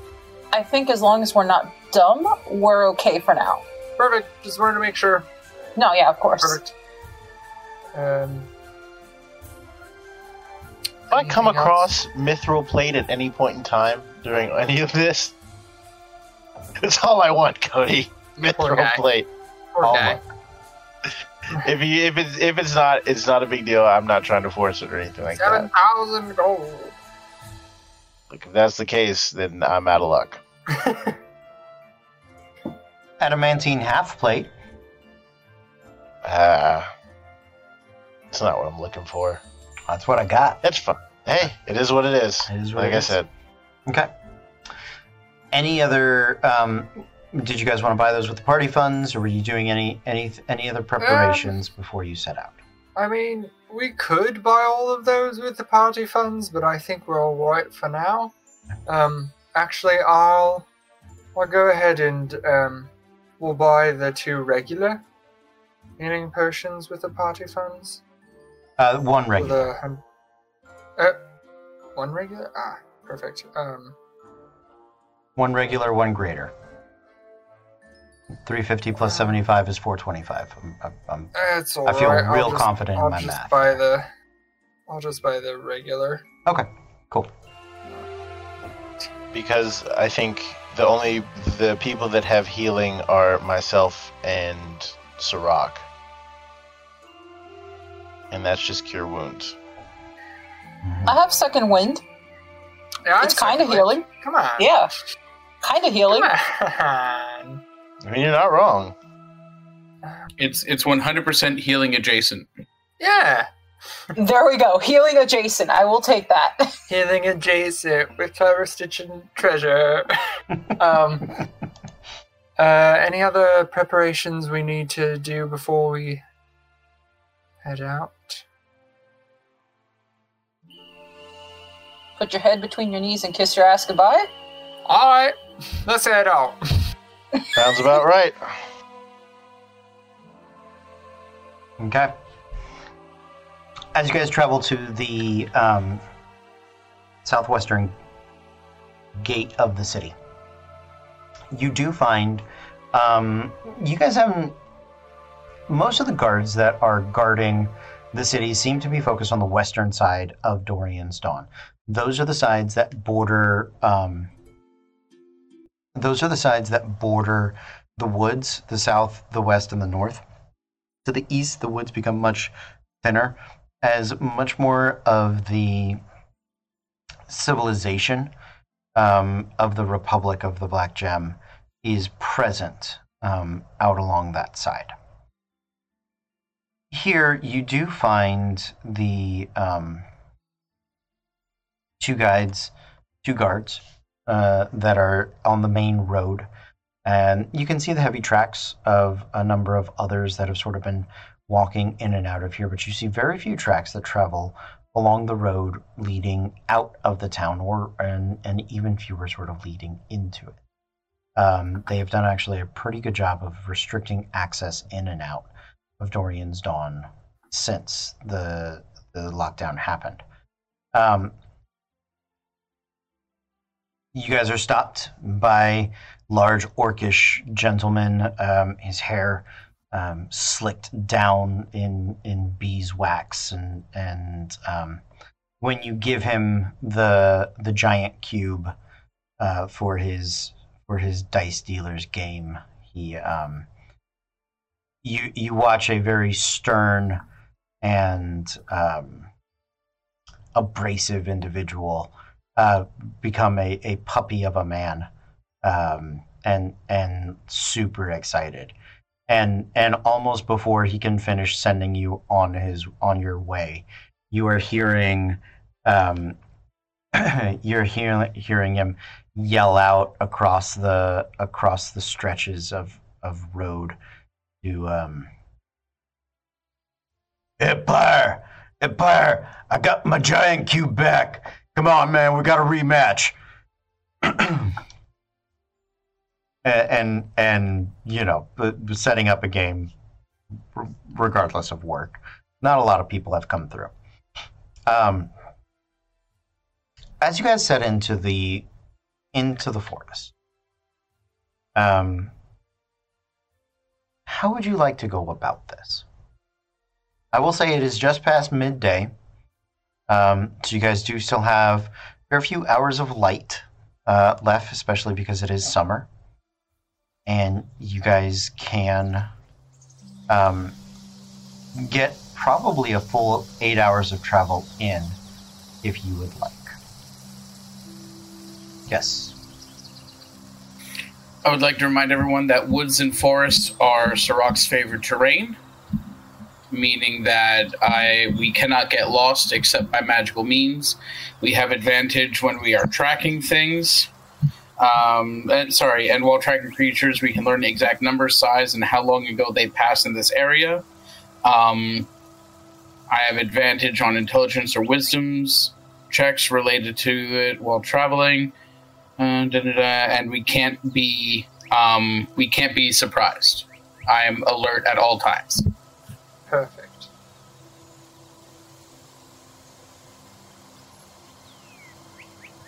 So if you guys are just going to set into the woods and sort of begin searching about, let's do this like a skill challenge. Appropriate skills I can think of off the top of my head. Perception, investigation, survival, obviously for tracking, nature, maybe history, if you're looking into, if you know some history of local lizard folk. If you guys come up with something else or have a spell or ability you want to utilize to contribute to the effort, you may do so. We are looking for 3 successes. First to 3. 3 successes or 3 failures. Okay? Yes, Olorun. I just aid someone whenever they make a survival check because I have proficiency in survival, and I guarantee you it's better than mine. Theirs is better than mine. If you are proficient, I will allow that. You can only do it once, though. So if we end up needing something else, you're going to have to find something to roll. Maybe athletics to like get to the top of a tree or get a better vantage point, or be creative is also my suggestion. Who wants to kick us off? Don't everybody go at once. Eric, go first. Go for it, Siroc.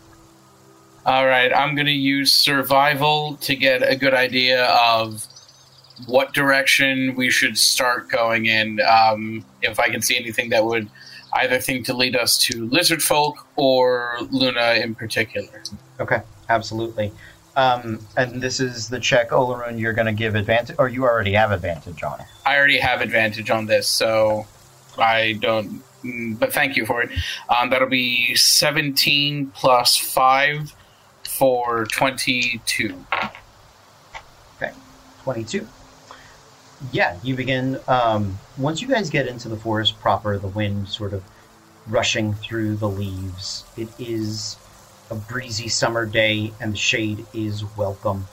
You have a fair few number of tracks that you begin to sort of work through, and Siroc, you start to backtrack away from what you believe to be the tracks of a herd of deer, different fauna families that seem to be moving to the northwest. Traveling away from what you think is evidence of, at the very least, a large enough group of predators that to create that sort of migration.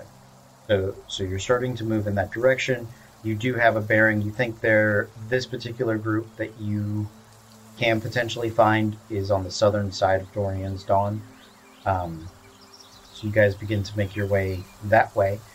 While he's doing that, go ahead. I was just going to say, through a very intricate set of hand gestures, Siroc is going to point in that direction. Awesome. Sounds good. Who's next? Since you had mentioned history about the lizard folk and stuff, I could give that one a shot. Sure, absolutely, please.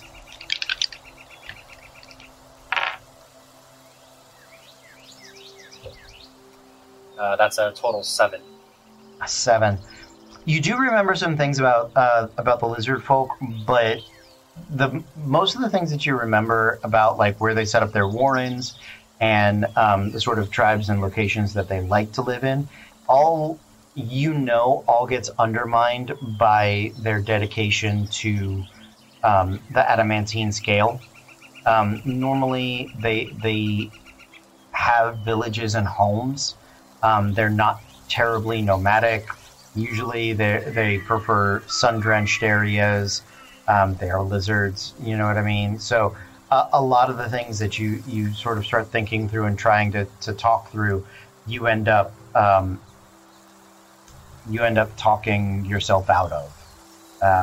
But you do. While it's not considered a success, you are able to eliminate some of the more traditional areas. Who's next? I'm going to need Talroth's help for this because Siroc is checking things out. Talroth just seems to be thinking. So Treasure's going to be like, hey, Talroth, I'm going to just kind of toss you up and you can go ahead and see if you see any more of those scorch marks or things that might have given us reason to believe that these lizards might have been that way. Because, I mean, if you summon an entire column of fire or cause a lot of damage, it's kind of hard to hide it from up there. So I'm going to use athletics to go ahead and just boost him up. Okay. And see if we can see anything. Okay. And this is not with any aid from Olorun, right? It's up to Olorun. If this is athletics, I don't have proficiency in it. Okay. So. Cool. So Talroth is just going for flight. Okay. With a nat 19 plus 7.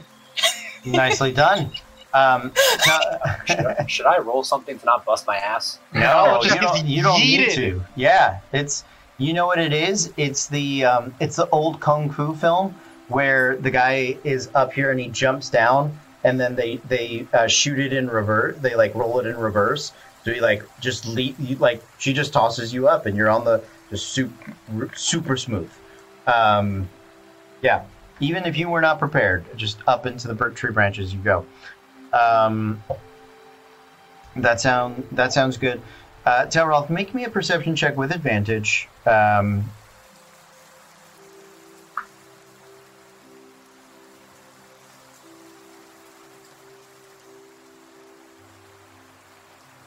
right, so the first one was an 8. The second one, nat 20. Hey, nat 20. So Talroth, from up here, and with the higher vantage point, you don't see evidence of scorch marks or lizard folk, but you do pick up on something else that is very important. You do pick up on it is a very wide sled it doesn't have grooves, and it looks like it's dragging something heavy. And the truth is that it is of such a wide breadth that you don't see the tracks necessarily that it is making. And it looks as though there is they probably had like palm fronds or something on the back to sort of brush the tracks away. So it is exceptionally difficult to see and really only visible from like a high vantage point looking down. And because you got a nat 20, I will go ahead and let you know the weight of which reminds you of the weight in the boats. Not as many, not as much. Something about it makes you think back to those crates.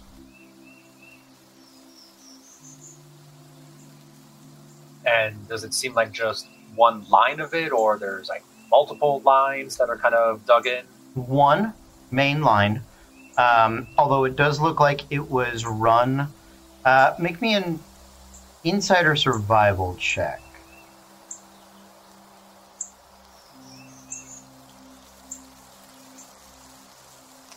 going with survival, so that is a 15 total. Okay. It is driven in a very roundabout way. So it takes full trips like around trees and offside paths and back. So it is a single path, but it is a path walked or guided by a skilled hunter or somebody that knows how to obscure their travelings. I would like one more check. Yes, Matthew. Can I, since Clever Stitch's training in Arcana has come less from reading and books and more from a kind of experiencing it out in the world and out in nature as he grew up and learned his craft.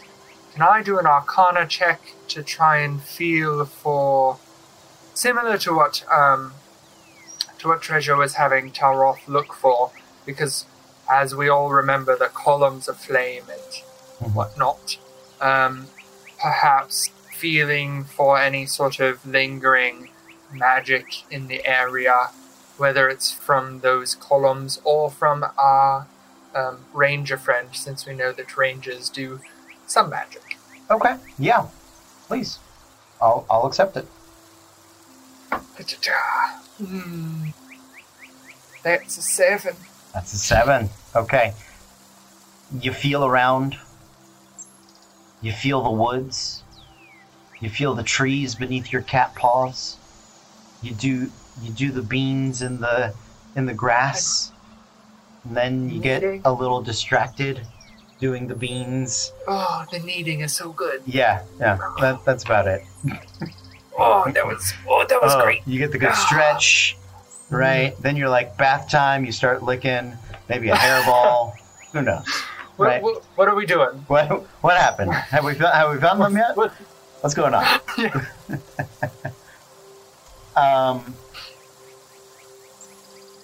So, Eric, did you have something? You got a second check? No, just going on. It's we got two wins and 2 losses. We got one more. Olorun? Let's see. This, the only other stat that I have proficiency in that I might be useful somewhat is religion. So here's my thought on it. Okay. Do I see any like things that may indicate like religious like settlements of like lizard men, like the gods of lizard men, that I may see some type of like religious symbol to kind of help us get on, somewhat on track? Absolutely. Go ahead. Let's find out. Make it roll. All right. Oh, that was so close to being a 2, but it was an 18 for 22. Okay. I am going to let you know there are some lizard folk markings. And what is interesting about them is they look, as you are looking at what seem to be some traditional claw marks in trees that mark different areas that lizard folk will occasionally use as, we're going to call them trials of strength or coming of age events, things like that. Usually there's like a sojourn or like a coming of age. You got to go and survive in the woods for X number of time. You do find some of those claw markings. They're old. They're very old and some very old trees, but they have fresher defacings that have warped them into marks of that remind you of the Adamantine Scale. And also, there is... You look real hard at it. There's this crude sort of artistry that reminds you of like the emblems that the Quintantheon, that the Pantheon of the Black Gem utilize. And it's very odd. You guys did very well, especially with the nat 20. You ended up cutting 3 before the other one. So you guys get on a good trail. You make excellent time throughout the day. You know you're going to have to continue your travels tomorrow.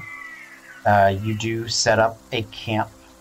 Would you guys like to take watches, or do you have another... I don't think anyone here has tiny hut, so... who is taking first watch? Alright, what's your passive perception? 15.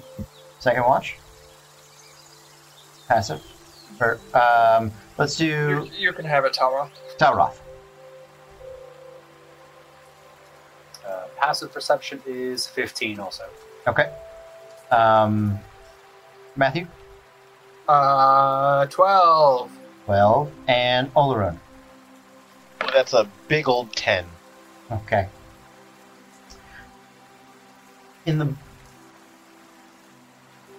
morning, you guys get up, you have your breakfast, you set out, having now clearly identified the tracks and separated out the traditional areas, Blizzardfolk homes that you're not going to. You guys are following these markings. Make me all athletics checks, please.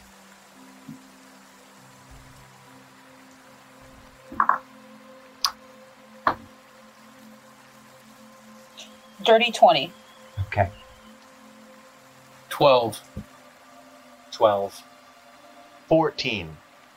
I mean, it's 5. It's a 5. That's good. I have child leashes on all of you. You can't. That's the problem. Clever Stitch just makes you drag him for like a mile through the woods because he refuses to be leashed. He doesn't want to.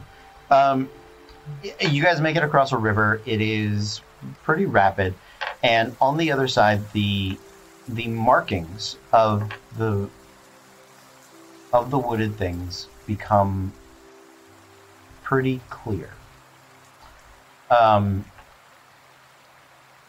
you guys make your way across the river and you're looking around, roll me investigation checks. So are we tracking what seems to be lizard folk? You're not sure. Okay. Because if we are, I learned exact numbers and sizes. As soon as there's evidence of it, I will tell you that. But thank you for investigation, you said? Yes. 15. Yes. 7. Dirty 20. Nice. That will be 17 plus 1 for 18. Okay. Dirty 20. Nice. Multiple dirty 20s, all good numbers. As you guys are looking through the area, you find there are 2 paths. One does involve lizard folks. It looks like you have made it to the point of the meeting. I will tell you, Eric, it looks like there were, at this particular meeting, 8 lizard folk. One of them bigger than the others. The other 7 were small. Not small, but average size. Okay. You also find the tracks of 2 other individuals. Both of them humanoid, both of them shoed, both of them big. And as you guys are looking at it, it looks like just on the other side of this river, this is where the meeting took place with those people, Starsong's associates, and the lizard folk. The tracks then split in 2 directions. One follows the lizard folk. The other follows the other two, the two adventurers.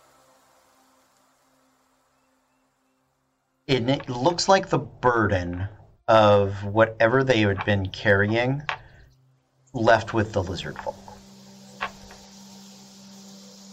So the lizard folk seem to be carrying the heavy stuff now. Yes. But the two adventurers are in theoretical danger from Starsong and Co. Well, the two adventurers are working with Starsong. Oh, that's who they are. I apologize. Got it. Never mind. Sorry. Yep. And there's a chance that Luna could be with the lizard people, so... You're not sure which way Luna went. Luna actually rolled really well to obscure her tracks. So you don't find her tracks. But you guys have it. Was she not with somebody? Did she, or she obscured their tracks as well? You probably obscured theirs as well. Stupid rangers. Yeah, I know, right? That passed without a trace. Oh, I know. Yep. Yeah, it was the She-Hulk. That's it. She just carried him. Cover her tracks. No other tracks were made.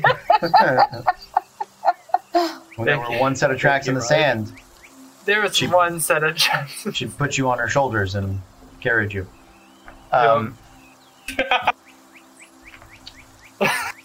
Which way? Have you ever heard of that with Bigfoot? No. It goes exactly as the rest of the story goes, and two sets of footprints, then one set of footprints, and then why is it that in the hardest moments of my life there was only one set of footprints, and Bigfoot looked over to the man and said,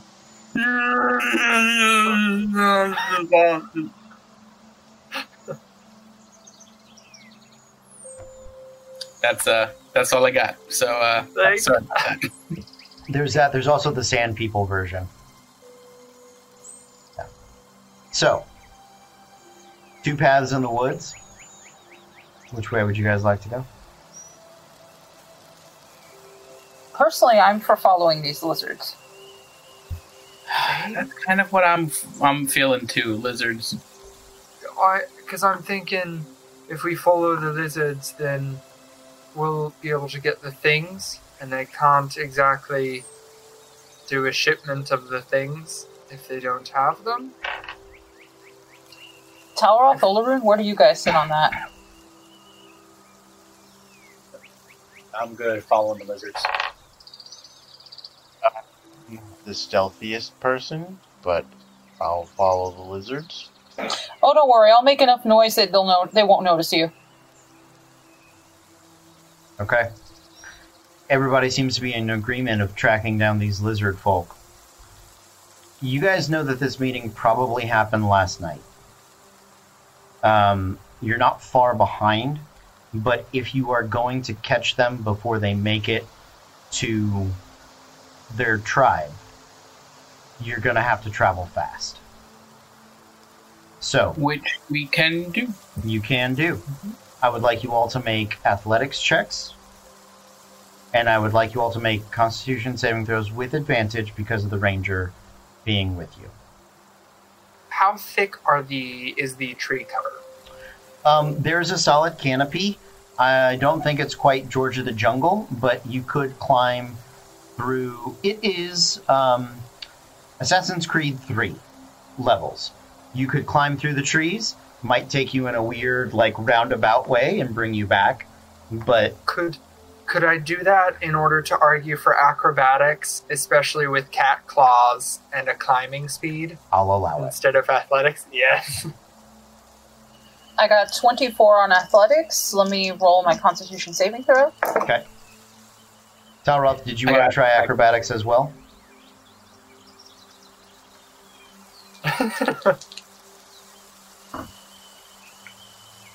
And a 23 constitution for Treasure.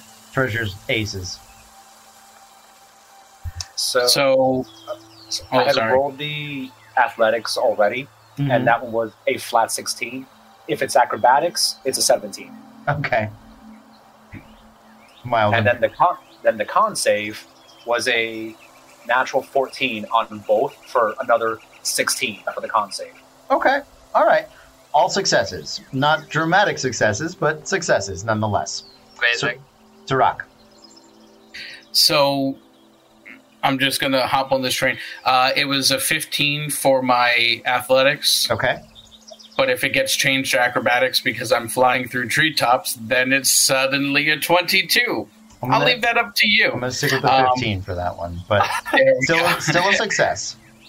Yeah, and then it's a 16 for my con save. Also a success. My athletics check and a 17 for my con save. 17. What was the first one, Olorun? Your mic cut out on me. Oh, sorry. That one was a 15 on the athletics check and a 17 on the con save. DC 15. I don't think anybody failed any of the checks at all. You guys went super well through this.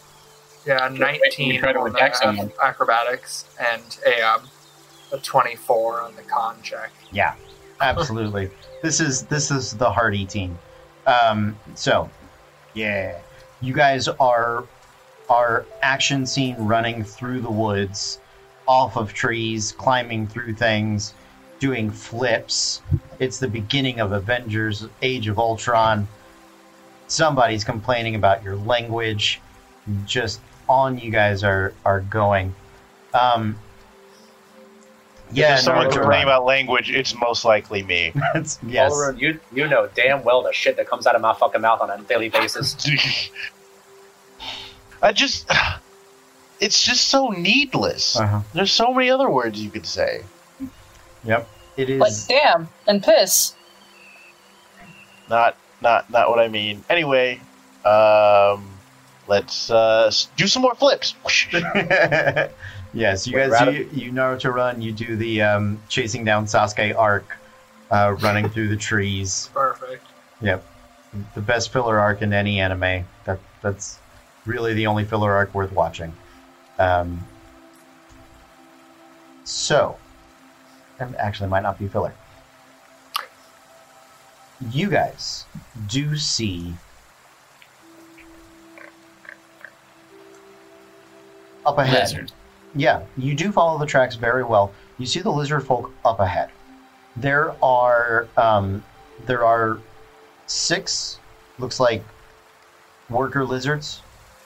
One of the lizards has the adamantine scale mask. And then one of the lizards seems to be a another adamantine warrior. So let's call it 2. I told you something wrong. Immediately. Okay, go ahead and roll your stealth, Talroth. I'm going to say you guys are about 200 feet behind them. So if you want to start stealthing, this is the point to do it. You are. Find the word. One big lizard, 6 regular lizards, 1 magic lizard. There you go. It's a 27 for my stealth. 27. Yeah.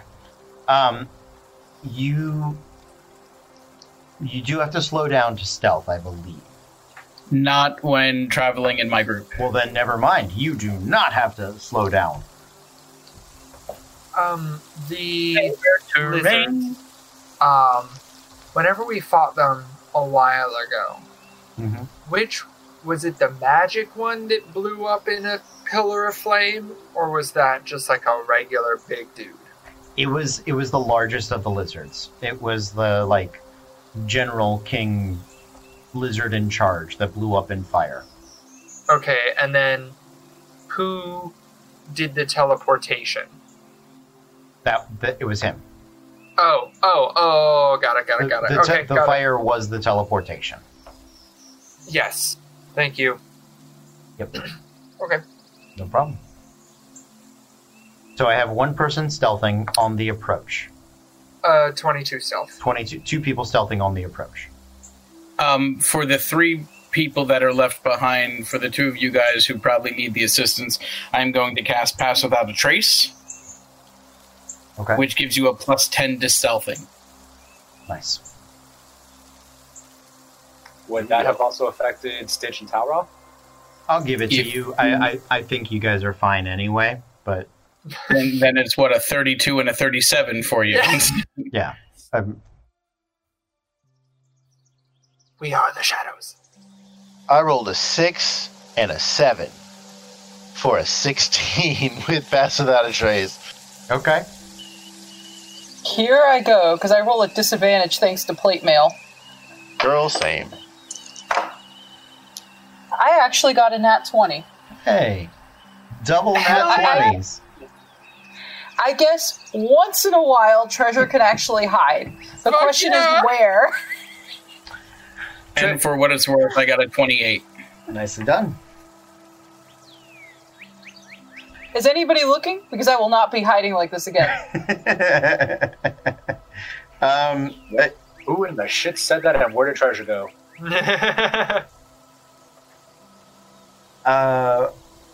You guys seem to have been able to sneak up on them. At what point would you guys like to flip for initiative? At what distance? 60 feet? 30 feet? You're moving up. You seem to have them beaten all of their perception checks. None of them have turned around or seem to be aware that you're there. A couple of them are looking around. They do check their six every once in a while. They're brushing out the tracks and things like that. But you're sticking to the tree lines and moving tactically up as you're going. You guys can sort of catch each other's eye contact, and you have a go signal. So 30 feet? Me to be useful, I don't know about Talroth, but at least for me to be useful, I have to be, like, right up on them. Well, with 30 feet, you would be able to get up on them in that same round. In one movement. Okay. Yeah, my thought was to rush the big guy, smack him once, and rush ahead to just keep the eyes on front. Okay. Mm-hmm. Okay. I'm good with that. Great. Then at about 30 feet, you guys all sort of look at each other, and you give the signal. I'd like everybody to flip for initiative, please. Can everybody type their initiative in the Discord chat? For me.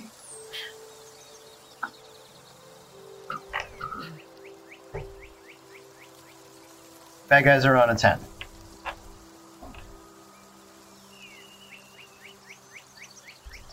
Cole, did you flip the card? I did. It's in the chat. Okay, cool. Just making sure. So, the lizard... Of course, I stealth amazing. I can't go first. The lizard folk are stunned, so they won't get any actions on their turn. They'll be able to take reactions after their turn on a 10. Matthew, you have the initiative, if you wouldn't mind calling it out. Oh, you put it in there. Great. Olorun.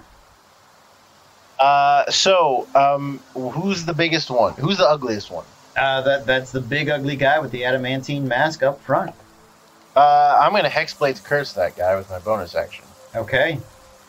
And I can reach him this turn, or am I still far away? You are 30 feet away from him. You guys have made sure to be up close. Then I will go within 30 feet of him. Okay. And I will hit him really, really hard. Okay, the rushing out of the tree line comes Olorun, manifesting his blade. As he does, go ahead and make your attack roll. That's a 26. Yeah, definitely hits. So that does 12 points of damage plus another 3. So 15 points of damage with the first attack due to Hexblade's Curse. Nice. So yeah, your blade comes reaping into him.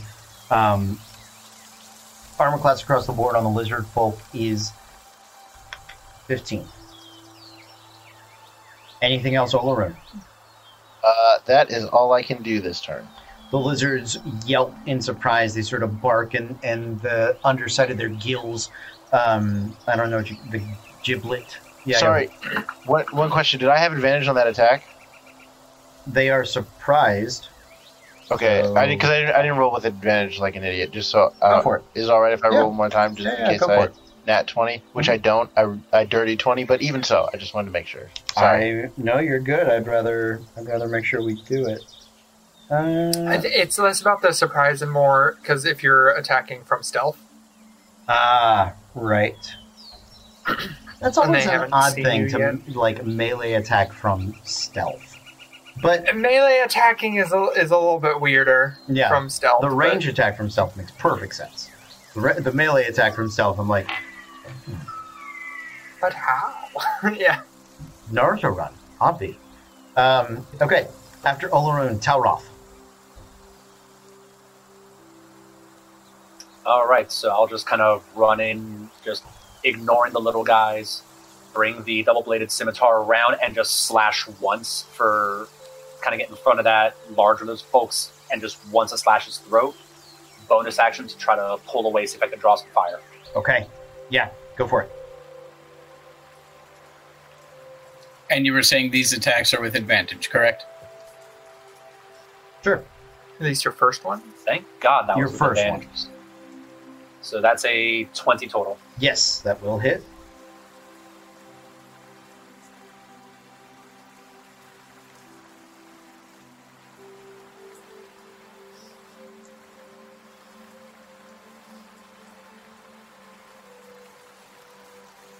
Wow, most of my dice all ended up on 2s, so 16 slashing damage. 16 slashing damage. Okay.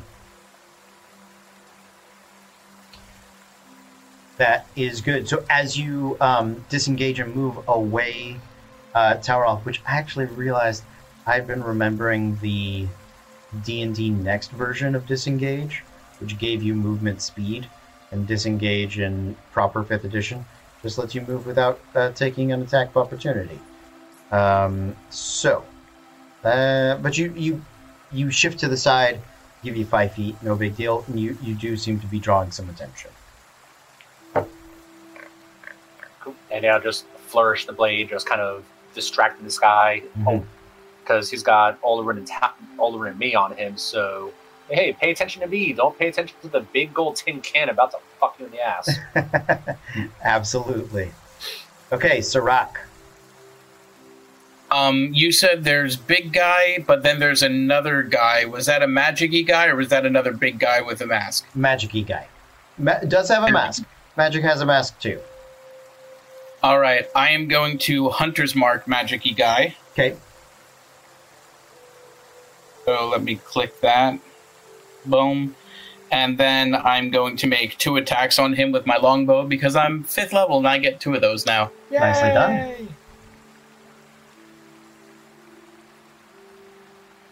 Alright, the first one's going to be an 18 plus 9 for a 27. That'll hit.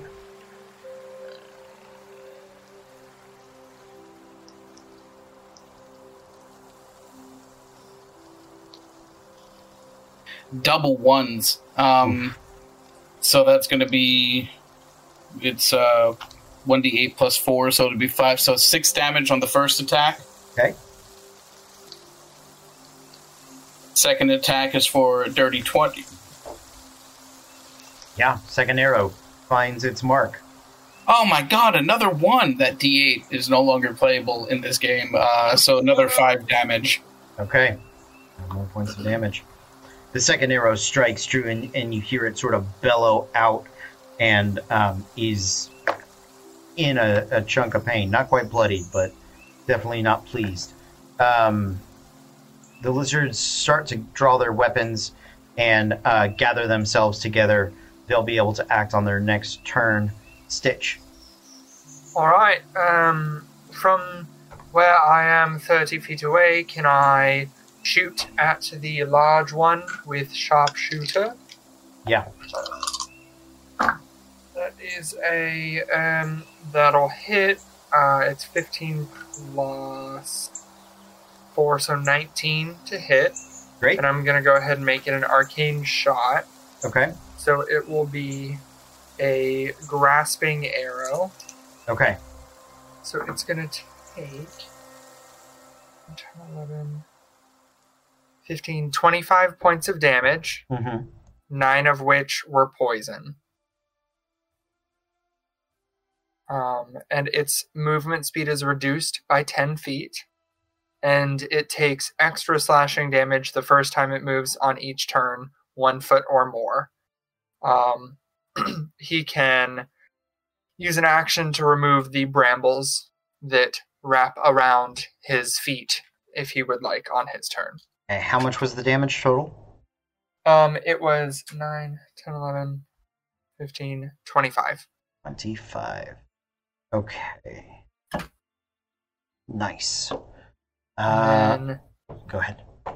Then second attack on the same dude. Gonna go sharpshooter again. Oh, that's a nat 19. Okay. So unfortunately, it's only 15 points of damage because I rolled a 1 on the damage die, much like my friend Siroc. Fuck longbows.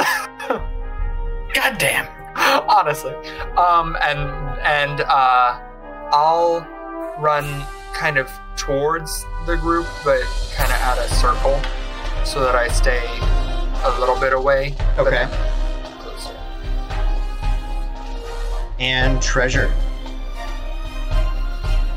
So seeing that everybody's kind of corralling him in, which is exactly what she wants to do, she's going to run up as hard and fast as she can, slam the first one that she can get. So whoever's on the back, slam them in the back of the head with a pommel, and then the second attack is going to be a come down. Okay. So it's going to be those two attacks. Okay. Sounds good. Let's roll them. First, the first attack's going to be an 18. 18 hits. And the second attack is going to be a 10. And a 10. Okay. A 10 to hit? I think... Oh, it does hit. Okay. No. 10 misses. 10 misses. Misses. Okay. Yep. So I'm going to do the damage for the pommel strike then. Okay. Thanks, Matthew. I didn't realize it was going to be Unsun's music, but apparently it is. I'm sorry, guys. It's 12 damage for the one attack. 12 damage on the one attack. Okay, he is well and truly bloody. He, Oh, wait, no. That was a different lizard. Yeah, no, she attacked whoever was all the way in the back. Yeah. So that they couldn't back off. They'd have to go through her. Right, because most of your team went to the front, and you're at the back of them. Got it. Yep. Exactly. Okay. That sounds good. New round.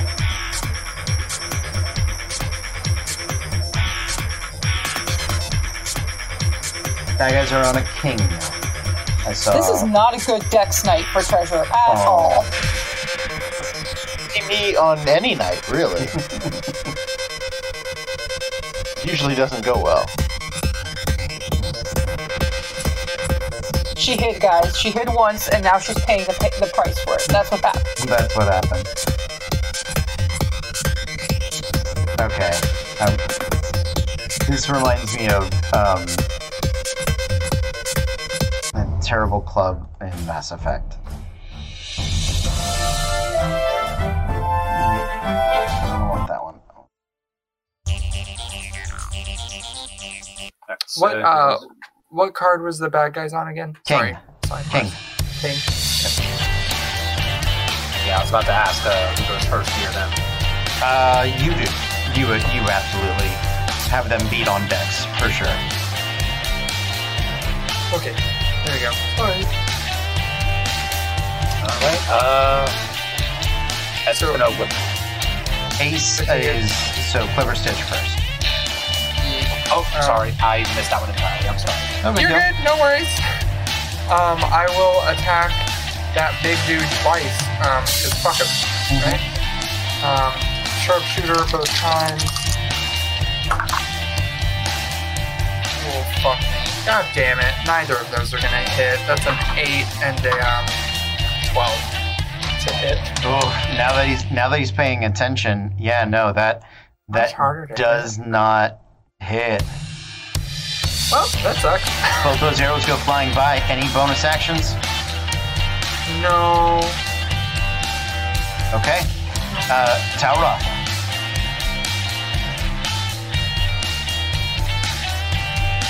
All right. Gonna whip the other end of the blade around and then just try to slash this guy, maybe across the eyes, just kind of distract him. Okay.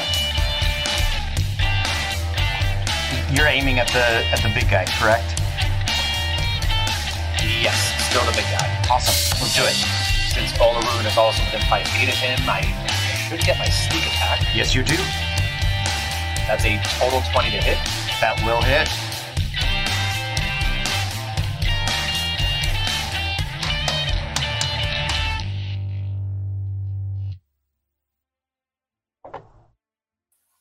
Much better this time. 22 damage. 22 damage. Ooh. Okay. He's barely holding on. Cody, the music is a little bit loud. I just got the note. Okay. Thank you. My apologies. No worries. Yep. Sorry on the music, guys. So Talroth, just to recap for them, Talroth attacked the big guy. He dealt 22 points of more damage. Okay. Is it possible to get close enough to the trees to kind of hide myself to kind of get out of their line of sight? With 30 feet? Yes. But if you don't disengage as a bonus action, you will take the attack of opportunity. So it's either disengage or hide. Those are your options.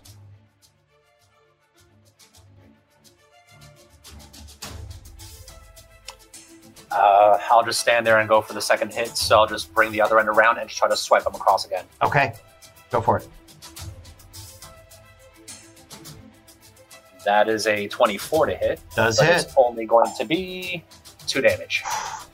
Yeah, he's still there. He is still there.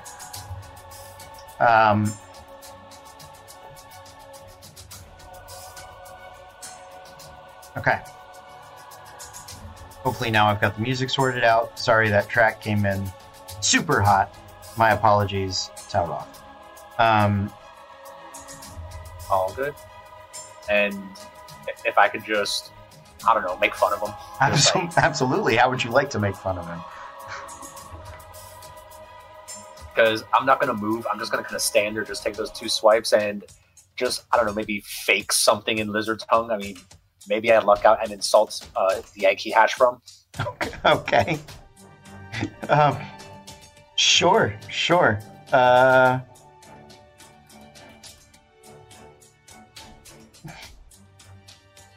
Okay. Yeah. You start hissing at him and he kind of looks at you like, is that what you think I sound like? He doesn't say it that. He speaks in Draconic. And it's actually just a string of curse words back at you. And then raises his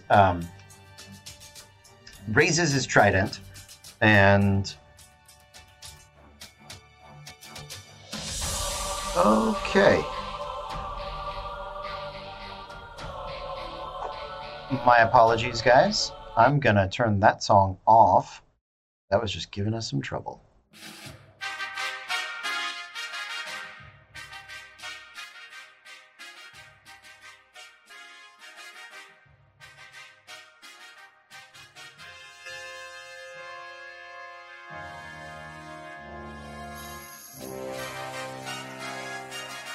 Okay, I hope we got it. If not, I'll just turn it off. So sorry. Okay. Yes, big trident comes stabbing in towards Talroth. That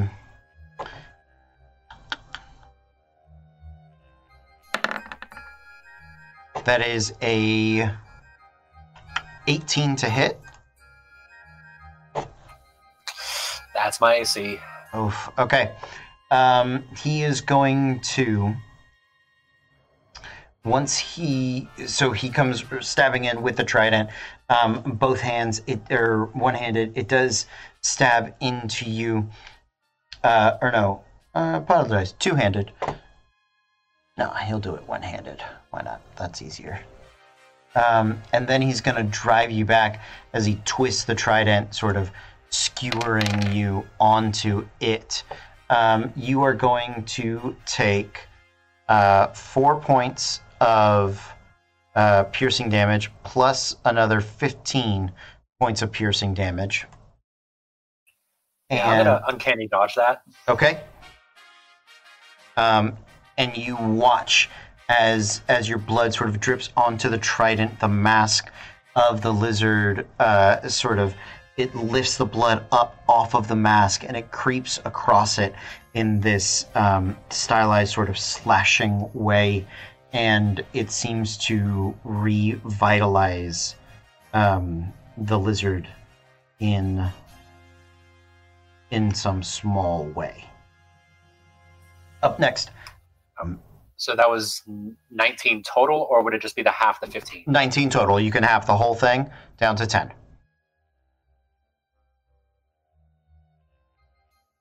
Cool. So, Lizard Folk Shaman is going to...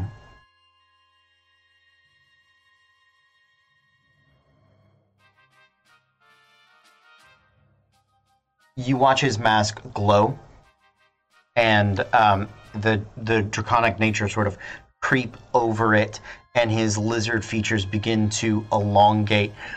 And as he does, the lizard mouth stretches out, and it becomes this maw that starts to open up, and you watch his hands begin to come short and stumpy, and he calls and begins barking. And you watch as these sort of spirit entities begin to coalesce. He does two things. He polymorphs into a crocodile, and he casts Conjure Animals. And so he is going to conjure... let's see.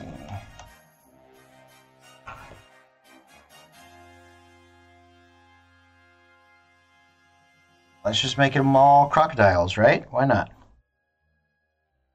All the crocodiles, all the time. You guys now have 5 crocodiles to contend with. And that is it for that lizard. The other lizard folk are going to start to move and circle around. 2 of them are going to attack Olorun. 3 of them are going... 2 of them are going to attack Treasure. And then 2 of them are going to go running into the woods. 1 after Clever Stitch, 1 after Siroc. So that is 6 attacks.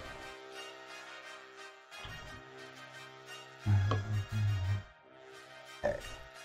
Lizard folk. With javelins. Those are always fun. Oh, they get 2 attacks each. Great. Javelin and bite. Okay. Treasure and Olorun. Treasure, you get a free attack of opportunity because this guy double nat 1'd. He broke his javelin on you, and you get to you can take a reaction and attack him if you would like. That's the guy that you hit already. She's just looking at him with his sad, disappointed expression. So sad. And just pops him once with the pommel again. Yeah. For a dirty 20. Absolutely. That's going to be 10 damage. Okay. 10 points of damage. He is barely holding on. The other person on you, Treasure, it misses on a natural 2, but does hit with a natural 20. On his... That is going to be 12 points of piercing damage. Olorun.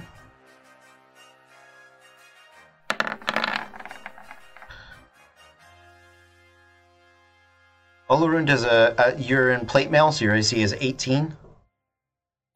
No, I'm in chainmail with a shield, so my AC is 18. Okay, my bad.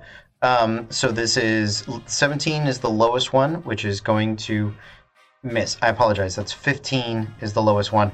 The next lowest one is an 18. So the other three hit. So that is going to be 3d6 plus 6 points of damage. A total of 13 points of piercing damage. These lizard folk just come swarming onto you and start swiping, clawing, and biting down onto you. Clever Stitch. One lizard folk makes it to you. The second attack misses. The first one might hit with an 18. Sorry, one more time. 18 hits. Okay. That is... Yep. 8 points of damage to you, Clever Stitch, and then to Siroc. 2 attacks over here. A 10 is the highest one. That's not going to hit. You sort of bird dance, jump out of the way. All those crocodiles that are now sort of circling in on you guys are going to act next turn, but there's nothing that they do this turn. So... After bad guys on a king, Siroc. I am going to fly away from the guy I'm dealing with. Okay. You will take an attack of opportunity. Yes, I will. Okay. And I'm going to be about 20 feet in the air above... Sorry? Miss. He missed. Oh, okay. I'll be about 20 feet in the air above the shaman who I have hunters marked. Okay. Sounds good. And I am going to point at him, and my eyes will glow with a gray energy as I cast on him my planar warrior. And I will take 2 attacks with my bow. Okay. Sounds good. The lowest one is a 23. Both hit? Absolutely. Cool.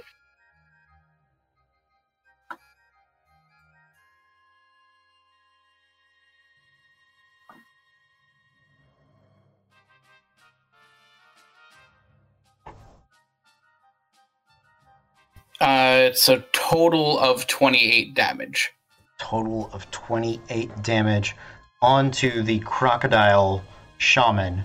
That is enough to pop him out of being a crocodile, and he does go back to being normal shaman. That's 9, but he is still up.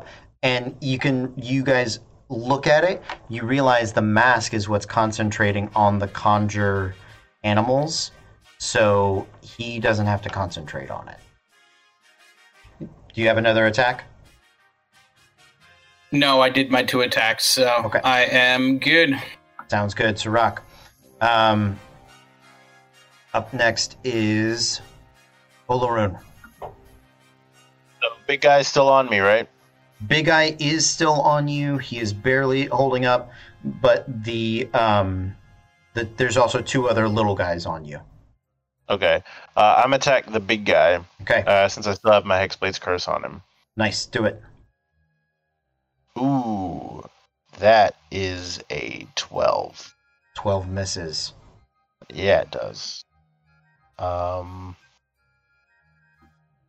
can I do as a bonus action? Well, that is it's a whole lot of nothing, guys. Hex? Yeah, I'll just end my turn. Okay. Is Hex a bonus action to cast? Hex is a bonus action, but if you don't want to, that's fine. That was my curiosity. Yeah, Hex is a bonus action, but you know, I don't really feel like I need to do that right now. Okay. Sounds good. After Olorun is Treasure. Okay, the guy in front of me is nearly down, right? Yeah. And I've got some crocs and stuff coming up, obviously. Mm-hmm. Let's just take care of the guy in front of me first, so let's go at that with an attack. Okay. And that's going to be a dirty 20. Okay. 2d6. That's going to be 12 more damage. Nice. That he's out, absolutely. Yeah. And I've just got crocs now, lots of them, right? There is one other lizard folk on you. None of the crocs have engaged anybody in melee because they got summoned a little further away. Okay, cool. So I'm going to just move right up into that lizard folk's face and just hit him with an upward slash. Okay.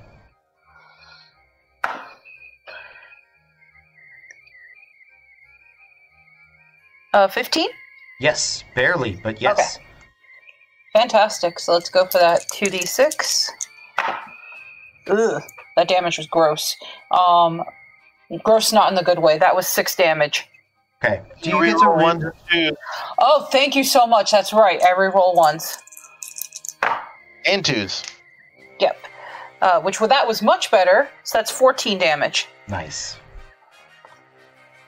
I'll eventually get this, but for now, I have coal. You're doing literally great. What I'm here for, to remind you to reroll ones and twos. That's Olorun's job. Treasure, we don't do that here.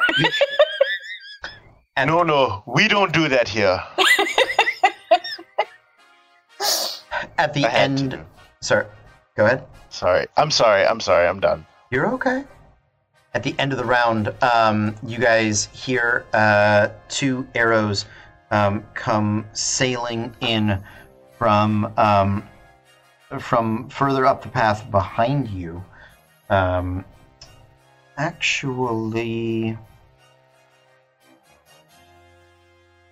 Yep, we're just going to go with those 2, because a natural 20 and natural 18.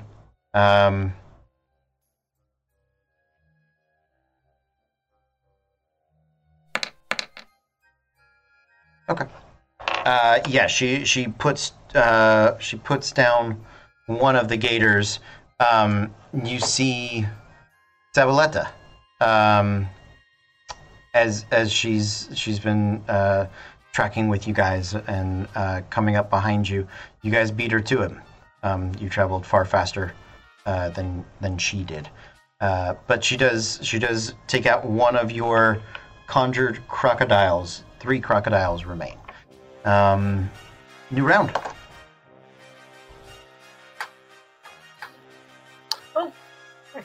Jack.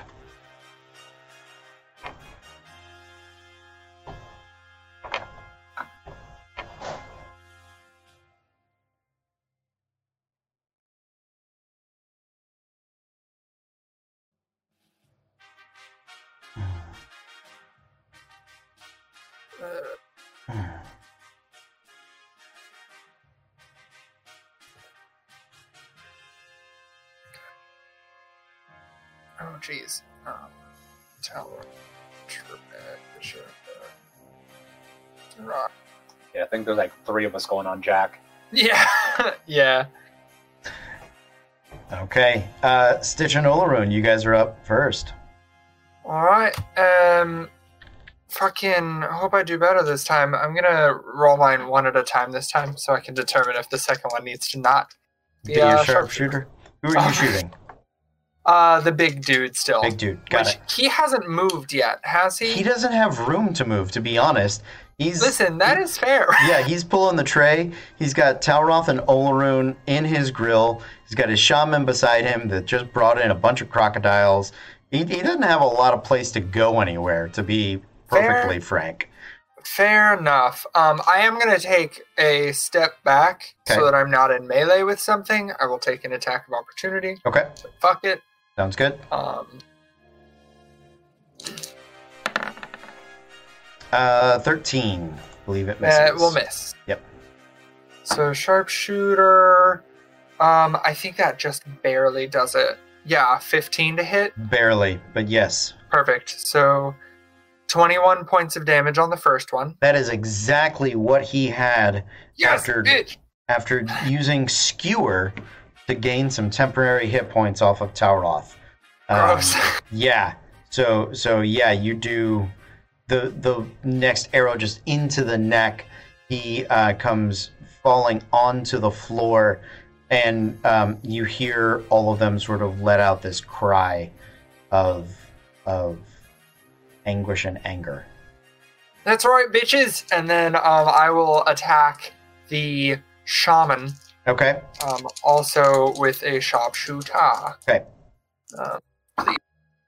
That is also just barely it with a 15 to hit. Okay. Yes. And I will make that one an arcane shot, and also do grasping arrow on that dude. So that is 9, 13, 17, 27 points of damage. The brambles wrap around his legs, up his body, and he is locked in place. He can't even fall to the ground as he is out. And then that's it. Okay. Sounds good. Olorun. Big guy's down. Yes. Right? Yes. The shaman's down, so all that's left is little guys? There are 1, 2, 3, 4, 5 regular lizard men and 1, 2, 3, 4 crocodiles. Are the crocs still up? Yeah, because the mask is glowing. Oh, that's fucked. Yeah. All right. Where's the mask? Is the mask is on the It is the on shaman the ground. Guy, right? It is within 5 feet of you, yeah. I will stab the mask. Okay, make an attack roll. Do I have advantage because it's not moving? You do. It is inanimate. You are within 5 feet. It is considered a critical. However, it is made of adamantine, so you cannot crit on it as an item. Okay. So, but you do have advantage. So go ahead and roll your advantage. I rolled a 23. Absolutely hits. Let's see. Here we go. That's 12 points of damage. Okay, it's going to make a concentration check. You know what? Can I throw a smite onto that? Sure, go for it. I'm going to do that. You know what? I'm going to throw a second level smite on it because I get that back on a short rest. Okay. So it's another. And that's another, so that's a total of 29 points of damage. 25 hit points is what it had. You smash into the mask, and the energy of the mask sort of pulses out from around you. As the energy pulses out, it washes over you guys. You stumble just a little bit, nothing to make a check on or anything, but as the energy hits the conjured animals, the forest spirits that make them up are cast to the wind, sort of these small sprites of bubbling, glowing air. Nicely done, Olorun. Anything else?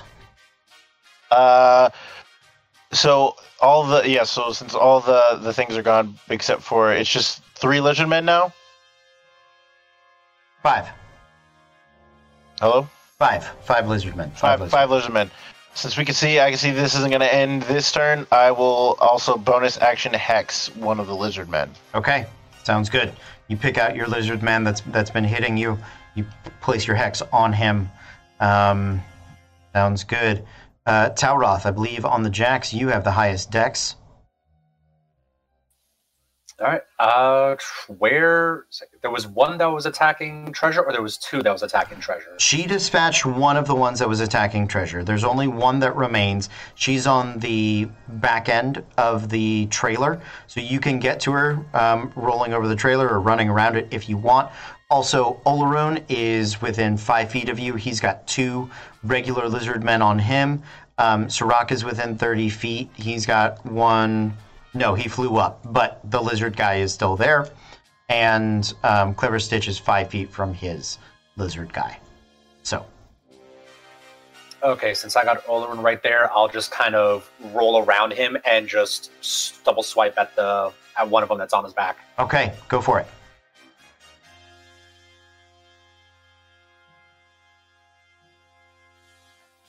Two natural 18s. Both will hit. Let's get some sneak attack on it.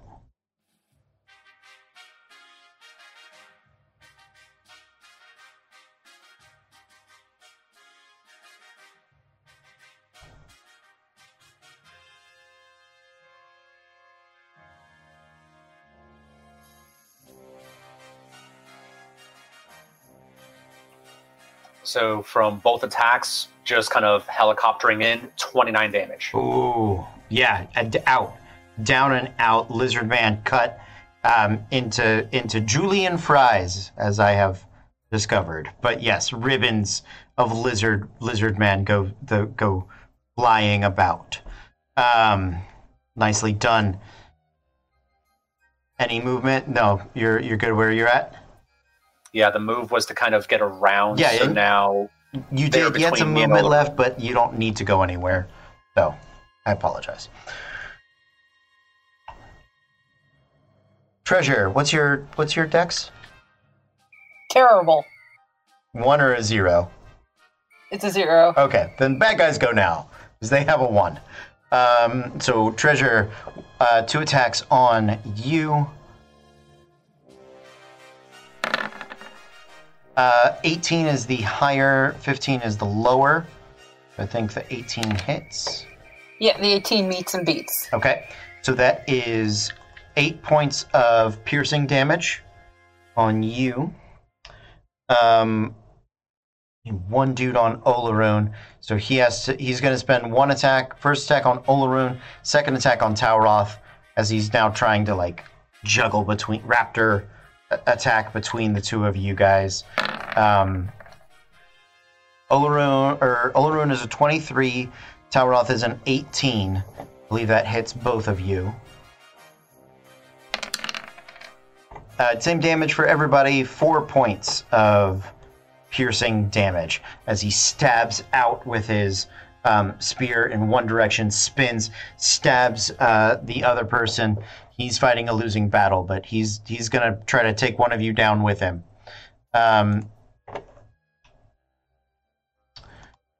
Clever Stitch, 2 17s to hit you as he moves within melee. 11 points of damage, and Siroc, my flyy birdie boy. We're going to chuck one javelin at you, because that's all he has. And it misses. It goes flying by. Just try, motherfucker! Okay, Treasure. Well, because this guy had the audacity to hit her. How dare he? How dare he? Now she's going to get mad and activate her Searing Smite on him. Okay.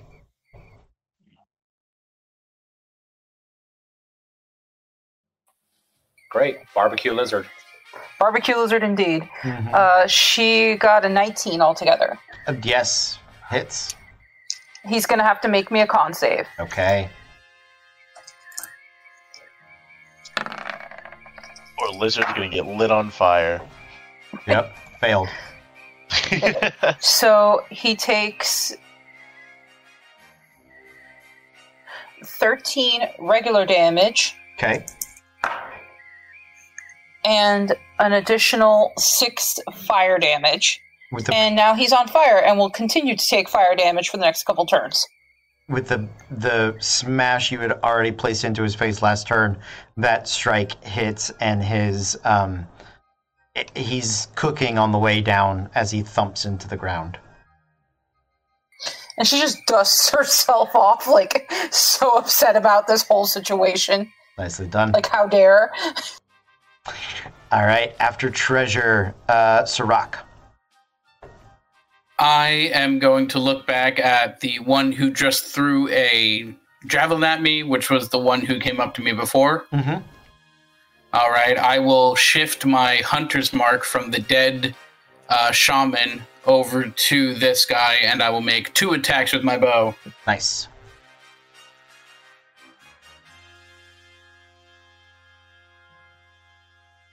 The first one misses with a 13, but the second one hits with a 27. Yes, it does.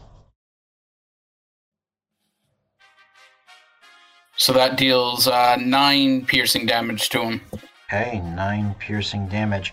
Yeah, he is just at bloodied, almost. Cool. I think that's it for the round. New round. Oh, Zavaleta is going to shoot...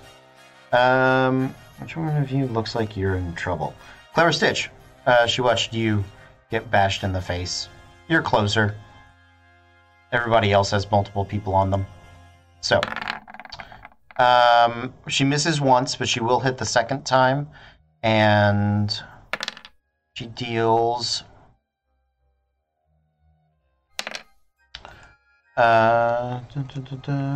she deals about half its point of its hit points. Do it in damage. Okay. New round. Last round. I'm on a 7. I'm pretty sure you guys are all before me. You'll go before me.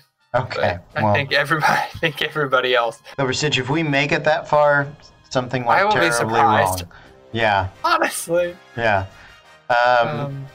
Is king the highest? Treasure. It's Treasure first. Treasure on an ace. Yay! Good for you, Treasure. For once. Okay, I decimated this thing. Is there anything else within reach, or how far is the closest ones? Like the ones that Olorun and Talroth are dealing. The closest one is Olorun and Talroth. That's 20 feet away, but you can make it. You're only 30 feet from Clever Stitch and his bad guy. Or about 30 feet from where Siroc had left his bad guy. You have your pick of bad guy. Do you want one healthy or at half health? Which one appears to be in the best health? The one that has been shooting at Siroc. Throwing. Okay, so she's literally going to run him over. Like, okay. That's just what's going to happen. Do it. Wait, Siroc, did you hit that? No. Yeah, I hit him already. You hit him. The one that's healthiest is the one that has 2 people on him. That's the one that's healthiest.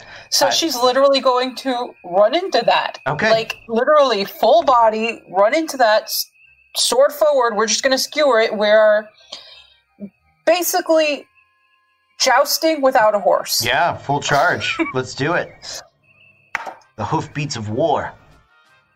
Full charge indeed. 15 plus 7. I am so bad at math.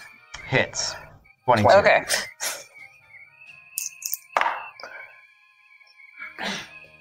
that's going to be 10 damage. 10 damage. Okay. And then, I forgot my second attack that I can do on that one. Yes. Let's do that. That's going to be 15. Hits. Did you make your second attack roll, or were you rolling damage? I'm rolling second attack now. Yes. 15 hits. And then damage... And then it's 11 damage. 11. Oh, no. Oh, he's barely up. He has a 1. He's got a 1. I know that voice. He's got a 1. That's what DMs use when they're like, geez, I got to go through the whole nother round for this. I mean, if he just has 1, I have action surge and will absolutely cloppity-clap my entire golden ass all over this poor lizard. Mm-hmm. Well, just double-checking, were any of those damage rolls 1 or 2? No. Okay. I'm watching now. You just gotta tell her once, and she's there for the rest of the game. Just if she doesn't realize it from the beginning, she needs help. It's that first one. It's that first one we gotta get through. But yeah, I'll action surge just to finish this guy off. Okay. If he looks that bad. 9 + 7, so 16. He's out. Yeah. Nicely done. You can roll damage if you want. I will never begrudge you the chance to roll damage, but... So that's going to be 9 damage. Literally, 9 damage. Yep. Down and out as the blade, with a third mighty swipe, just skewers and sends his corpse spraying across the field. All right. After Treasure, Siroc. Okay. I will first point at the guy who threw the spear at me, mm-hmm. and Primal Warrior... Portal Warrior, Planar Warrior, that's the word I'm looking for. Planar Warrior him, so I will unleash the attack. That'll be a miss, but my second attack will be a hit with 22. Okay.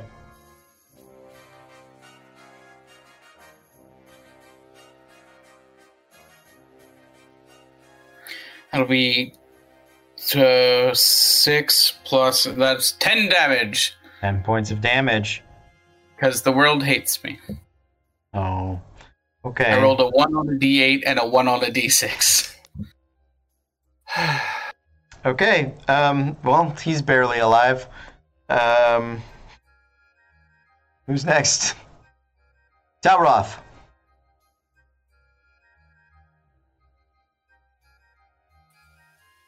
I was going to ask before, when I saw Treasure rushing in, could I have just used my reaction for Skirmisher to get out of the way of that? Absolutely. Yeah. Sure. Sure. Yeah, because I know better than to stay in her way, so it's like, I'll just move half my speed away from that mm-hmm. collision. Yeah. And...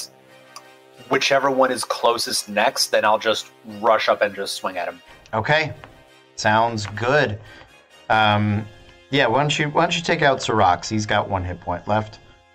Or you can go to Clever Stitches. He's got 13. Yeah, I'll just... Ooh, which one is closer, Stitch or Siroc? You're actually... You are the triangle right now. You are at the tip of the equilateral triangle. Tweety or Sylvester? Would I have enough movement to get to one and then get to the other? No. If you bonus action dash, yes, but then you wouldn't get the attack that you're looking for. Use your training. Learn how to throw things. Dex is your friend. That was literally going to be my next question. If I rush to one, slash at him, could I just whip a knife at the other? I'll allow it, yes. Cool. So the first hit on the one that was the healthier one was a natural 18. Hits. And then the dagger throw for the next one. That is a 19 to hit. That'll hit. Roll damage on the first one. We don't need it on the second.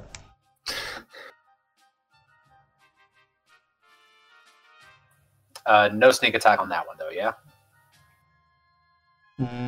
No, because... Wait. No, yeah, Clever Stitch is within 5 feet of it. Yeah. So you do. I had to make sure I had the right one in my head.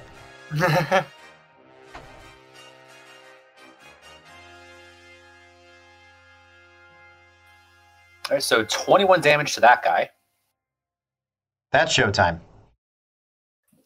And then throwing the dagger to the other one, it's a 4. Absolutely. Yeah. This is a very dramatic moment already. Is there any flair you would like to put on this? So, jumping out of the way of Treasure's bull rush, mm-hmm. just kind of pushing off the cart, rushing over to the one guy, just decapitate the first one that was attacking Clever Stitch. Kind of Darth Maul spin the scimitar behind my back, pull the other knife out, and just flick it over into the other guy's neck. Yeah, and it sticks with a satisfying thud as all the impacts make this wonderfully dramatic sort of rhythm into them, and the final beat of which is the heavy corpse of the lizard folk thudding into the ground. It is late, but we're going to leave you guys with this. You start to look about. There are some adamantine masks for you to collect. One of them seems to have been damaged or lost its charge. However, as you look within the crates of goods that the lizard folk were taking away with them, you find a wide variety of statues, masks. They don't seem terribly old, but they are religious relics and paraphernalia. But they are all of the Republic's pantheon. Can I make a religion check to see which one is which? They have it for at least one of each. There are... all members of the pantheon are represented. Interesting. Hmm. So on that little head scratcher, we are going to call it a night. Ooh. Yeah. Think about it. Think about it all week. Thank you guys for a wonderful game. I really appreciate it. I appreciate you guys. We did run a little over. Thank you guys at home. I know that Twitch had a problem with everybody. We're going to try to get this one up as soon as possible on the YouTubes and to the patrons. We're going to see you guys next time. But until then, be cool.